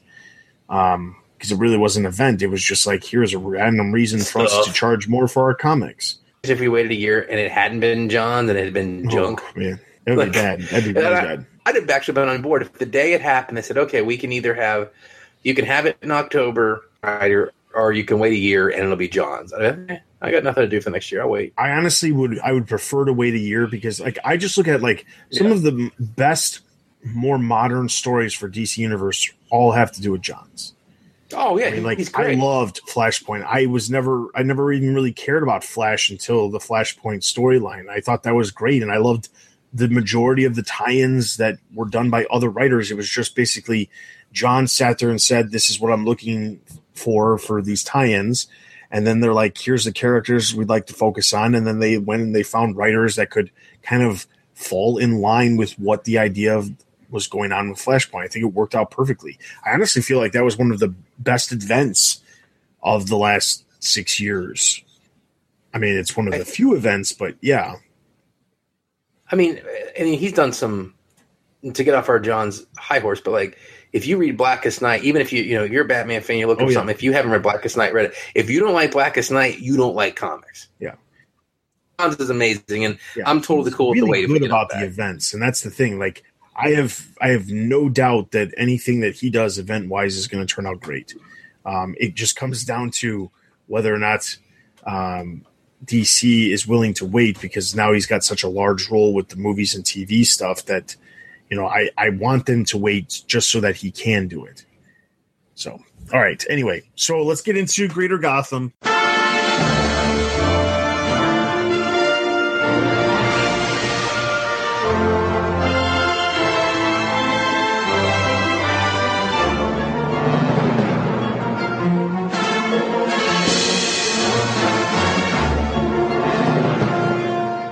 First up on December 21st, we have a number of books that came out. Batman number 13, we already talked about.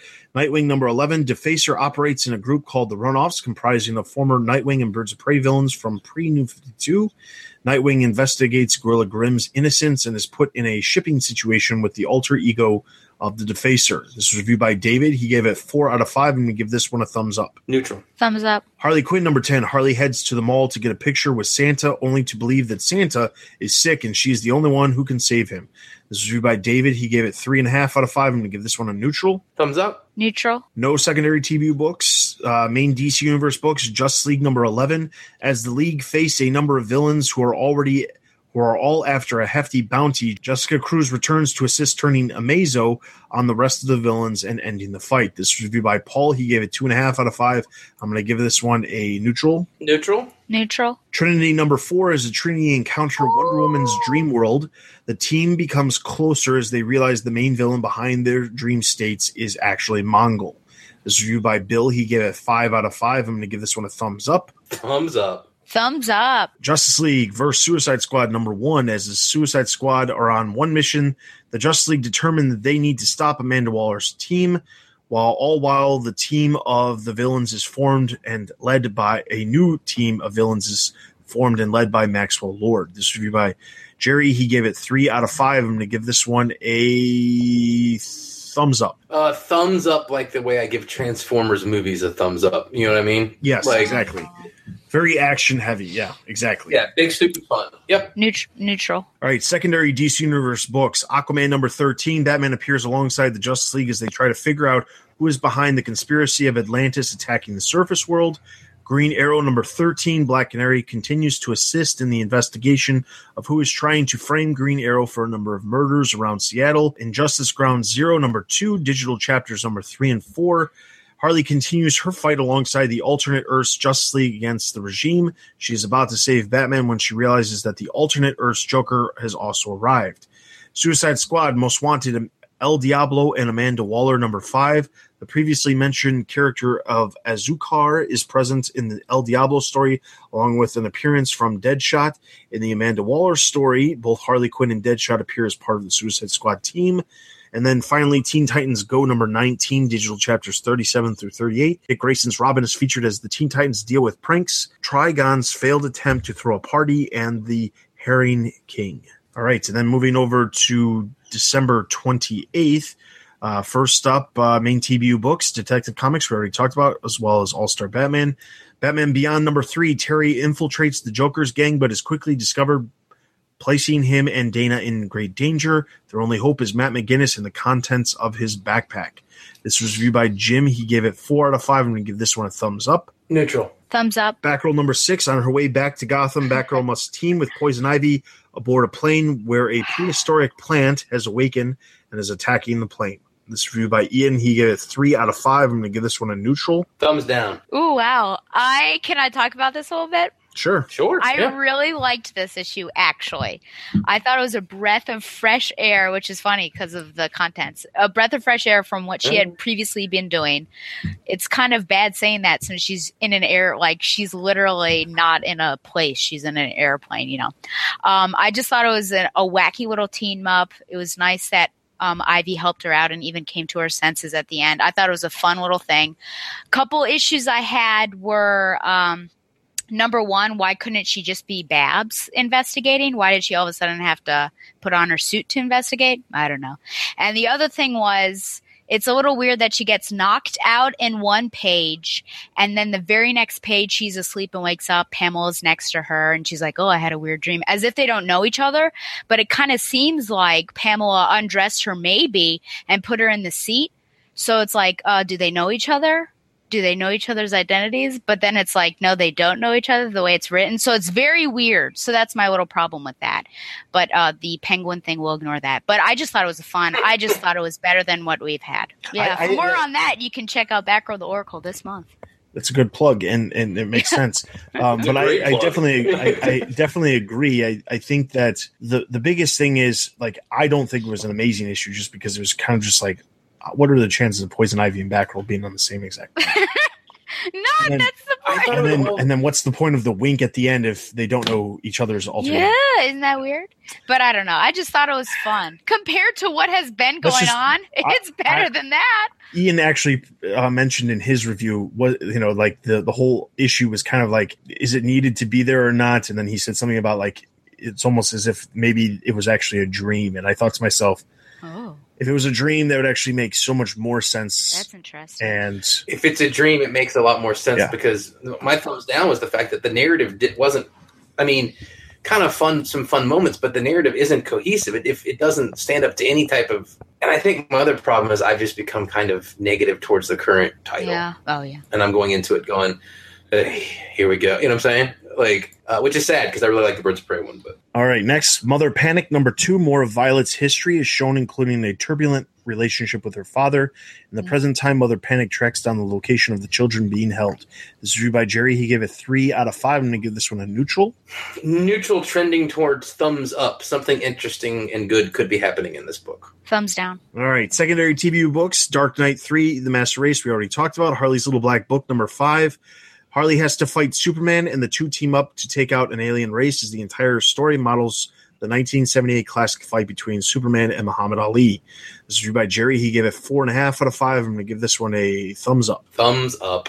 Neutral. Uh, main DC Universe books. Teen Titans number three is the Teen Titans flee from their battle with the Demon's Fist. Robin, Starfire, Kid Flash, Beast Boy, and Raven all share secrets from their dark past. Departing with Goliath, Damian gives himself to his grandfather Ra's al Ghul in order to save his friends.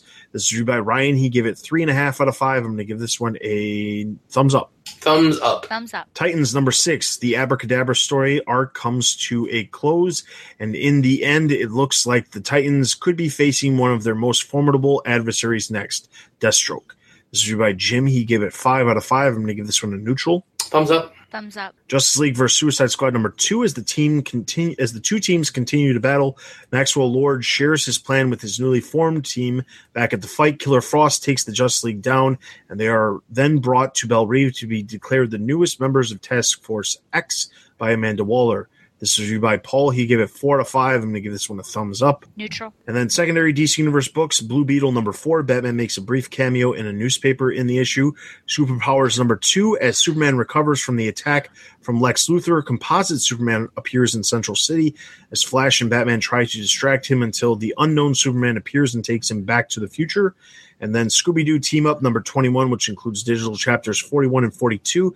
Harley Quinn is the featured team up in the issue as she declares that she is turning over a new leaf and wants to become a ghost busting detective. And then uh, finally, our TBU trade and hardcover release list over the past two weeks includes All Star Batman number one, Director's Cut, Teen Titans Year One, New Edition trade paperback, Suicide Squad Volume 5, Apocalypse Now trade paperback, 52, Book 2 trade paperback, Birds of Prey Volume 3 trade paperback, JLA Volume 9 trade paperback, and Secret 6 Volume 2, The Gauntlet trade paperback. All right, so that's like uh, that is all of our books from the past two weeks. We're going to jump now into our bat signal.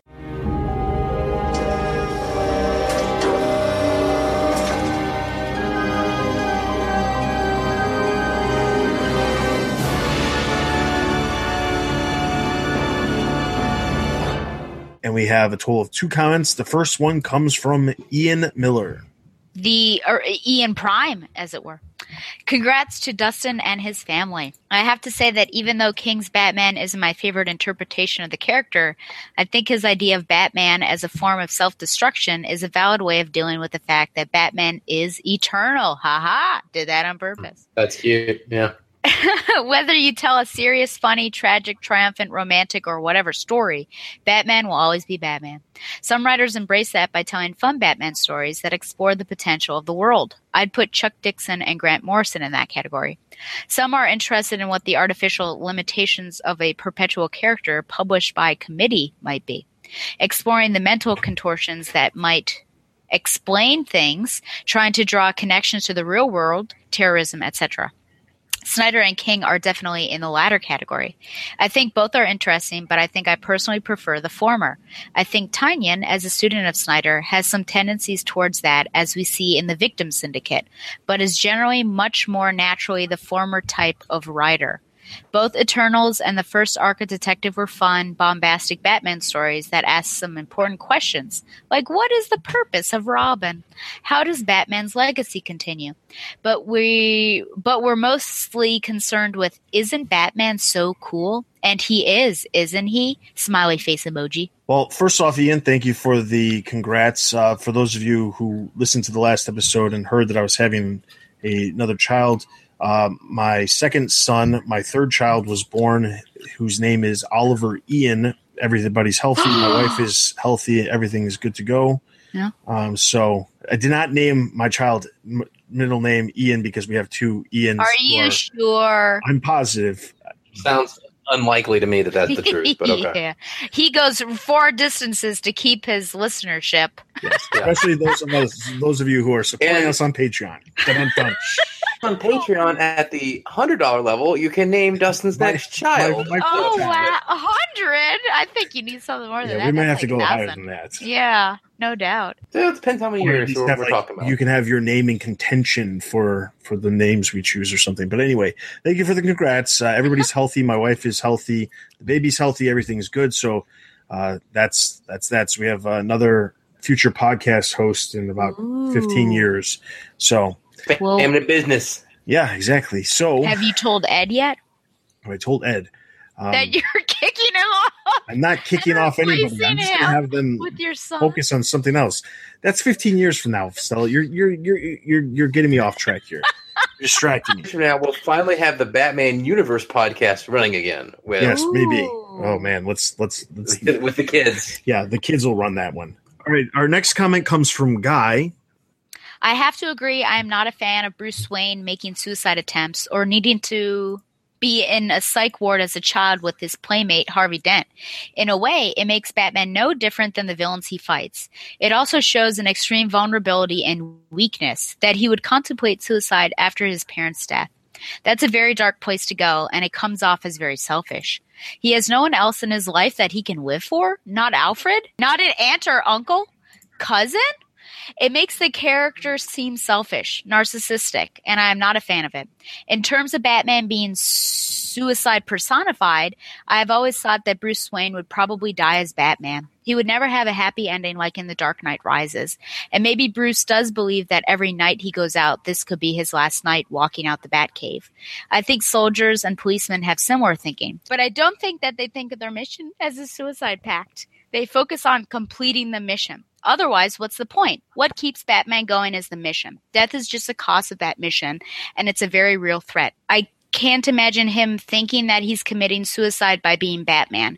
It's a very existential way of thinking about what your purpose is. Well, Guy, I think you got some great points there. I mean, I think that you're kind of in line with what we were saying. Um, the biggest thing is I, I have to bring up that soldier and policeman thing, where you know you do go out on a mission with the understanding that it may be your last, um, but you don't go out thinking that you're committing suicide or that this is because there, there's a big difference. I think, and I'm not saying that, Guy, you're wrong by stating this. I'm just saying in general, I think the perception is that there are people who are adrenaline junkies who might do something like this, who might become police officers or soldiers or you know something like this, who dis- distinctly go out and do these things because they have a death wish.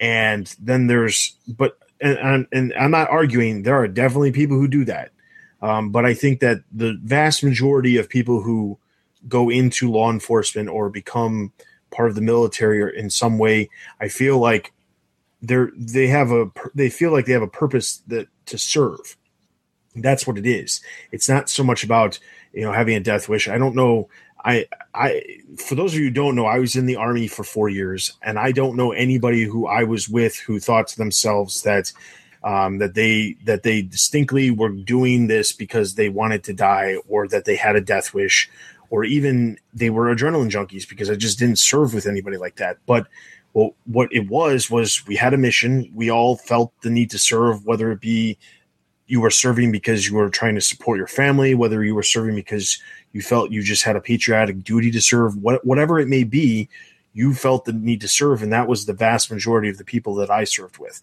And that being said, I don't think that you go into it with this knowledge that you're going to commit suicide or that this is a suicide pact because you've decided to do this. You do it because you've decided that it's you need to serve or whatever it is and you know you you have you have to have an understanding that death but it's a possibility. It's it's something that could happen. And you have to accept that because otherwise you're just going to be living in fear and then you could screw up. But the reality of it is that the way the story was written it just comes across as he's becoming batman because he has a death wish. And i don't that's why i didn't necessarily agree with the way it is. Because for me batman you know is batman because of the same thing that law enforcement and military. It's because he feels that he has a purpose to protect the people of Gotham City. Well, however that may be, that's that's what he does. So that's where my disconnect with the the last issue of that of the of Batman was. So. Yeah, I, I'm. I just co-sign with you. I mean, I'm, there's many military members in my family, and uh, I yeah, I don't think it's suicide by occupation. Yeah, and I, I never liked the suicide thing with Batman. I just yeah, so, with that, that is all of our listener comments we have this episode. I'll remind everybody to head over to the website, leave your comments in the podcast post, and uh, we will use those comments. We'll, we'll discuss those comments on the next episode. Um, also, as I mentioned earlier, of course, go over to the website, support us on Patreon. That's always greatly appreciated. If you don't have any desire to do Patreon, but you'd like to just leave a one time donation to us, you can still click the button on the website to leave a one time donation through PayPal. Um, you can use a credit card or a bank account through PayPal securely to leave us a donation in that form. Um, also, I encourage you to check out all the news related to movies, TV, merchandise, and video games. Um, check out all the other podcasts that we have to offer. As you're listening to this, in just a couple of days, you'll be able to hear uh, the latest episode of Bat Books for Beginners, which has a brand new uh, set a, a new host, uh, a new team of hosts uh, with uh, Jerry, who reviews comics, and Chris, who you might have heard from back to Oracle. Um, they are taking over from John and Dylan, who did a great job uh, running Bat Books for Beginners for just about two years. Um, but we have a new team, and they're going to be actually producing episodes twice per month so that we can try to get eventually caught up in the near future with you know up to current time within the bat books um, so starting as you're listening to this, starting on Tuesday, you'll be getting two episodes of Bat Books for Bat Books for Beginners per month. In addition to that, be sure to check out all the other podcasts we have to offer. There's lots of new episodes posting all the time. Uh, Stella just actually celebrated her uh, seventh seventh anniversary with yep. Back with the Oracle, and she has an anniversary episode up there. Two episodes that two, yeah, yeah for for celebrating the anniversary. So check those out. Uh, there's new episodes of Bat fans and uh, Bruce Wayne's World and all that. So be sure to check out all the podcasts we have to offer and be sure to leave those guys comments as well, letting them know that you're listening to those episodes. Uh, in addition to that, leave us reviews in iTunes, leave your comments on the podcast post for the next episode. And that is everything for this episode. So this is Dustin. This is Ed. And this is Alice. And you have been listening to the Batman Universe Comic Podcast. We'll see you guys in two weeks.